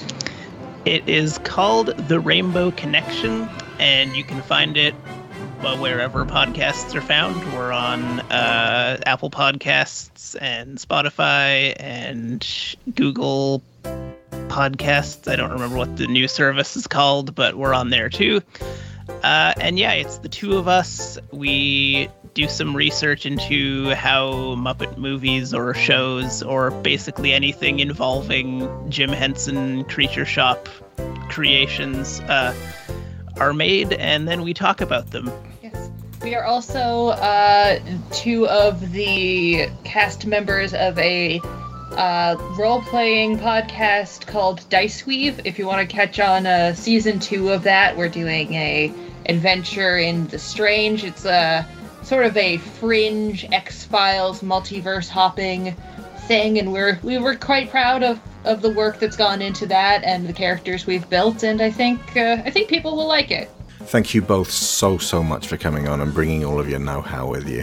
Thank you for having us. It's so much fun to get to talk about this with people who who really also care about the source material and, you know, will give the Muppets the time of day. we will be back next week with, I'm going to say, one of the best shows we've ever put together. And I have been so looking forward to unveiling this for you all. But it's on something you probably wouldn't expect. We've looked back on the four Fantastic Four films. That's the two you've probably seen with Chris Evans in them, the one you shouldn't see with Miles Teller in it, and the one nobody got to see from 1994, produced purely for licensing reasons by Roger Corman. The few things they got right, the lots of things they got wrong, and we talk about how Marvel could at some point adapt their first family into a movie about these guys that people genuinely love and isn't The Incredibles. We delve into why the Fantastic Four are important and what they're all about, along with Doctor Doom, Galactus, and one of our favourite new superheroes, the Silver Surfer. So, until then, I've been Alex Shaw. You could be Piggy. I can't do a Muppet. I've been Sharon Shaw. and God bless us, everyone. With a thankful heart, with an endless joy, with a growing family, every girl and boy will be nephew and niece to me. Nephew and niece to me. Will bring love, hope, and peace to me. Love, hope, and peace to me. Yes, and every night will end. And every day will start with a grateful prayer and a thankful heart. With an open smile and with open doors, I will bid you welcome. What is mine is yours. With a glass raised to toast your health. With a glass raised to toast your health. And a promise to share the wealth. Promise to share the wealth. I will sail a friendly course, file a friendly chart. On a sea of love and a thankful heart. Life is like a journey. Who knows when it ends? Yes, and if you need to know the measure of a man, you simply count his friends. Stop and look around you glory that you see is born again each day. Don't let it slip away. How precious life can be. With a thankful heart that is wide awake, I do make this promise every breath I take will be used now to sing your praise. Used now to sing your praise. And to beg you to share my day is a loving guarantee that even if we part, I will hold you close in a thankful heart. I will hold you close in a thankful heart.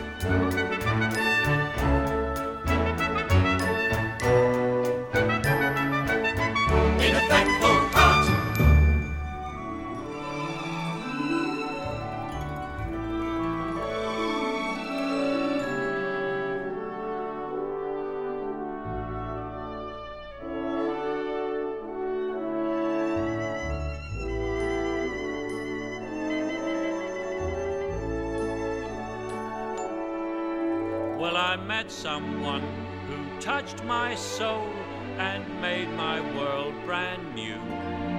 There's part of me, a place inside that now belongs to you. The love we found.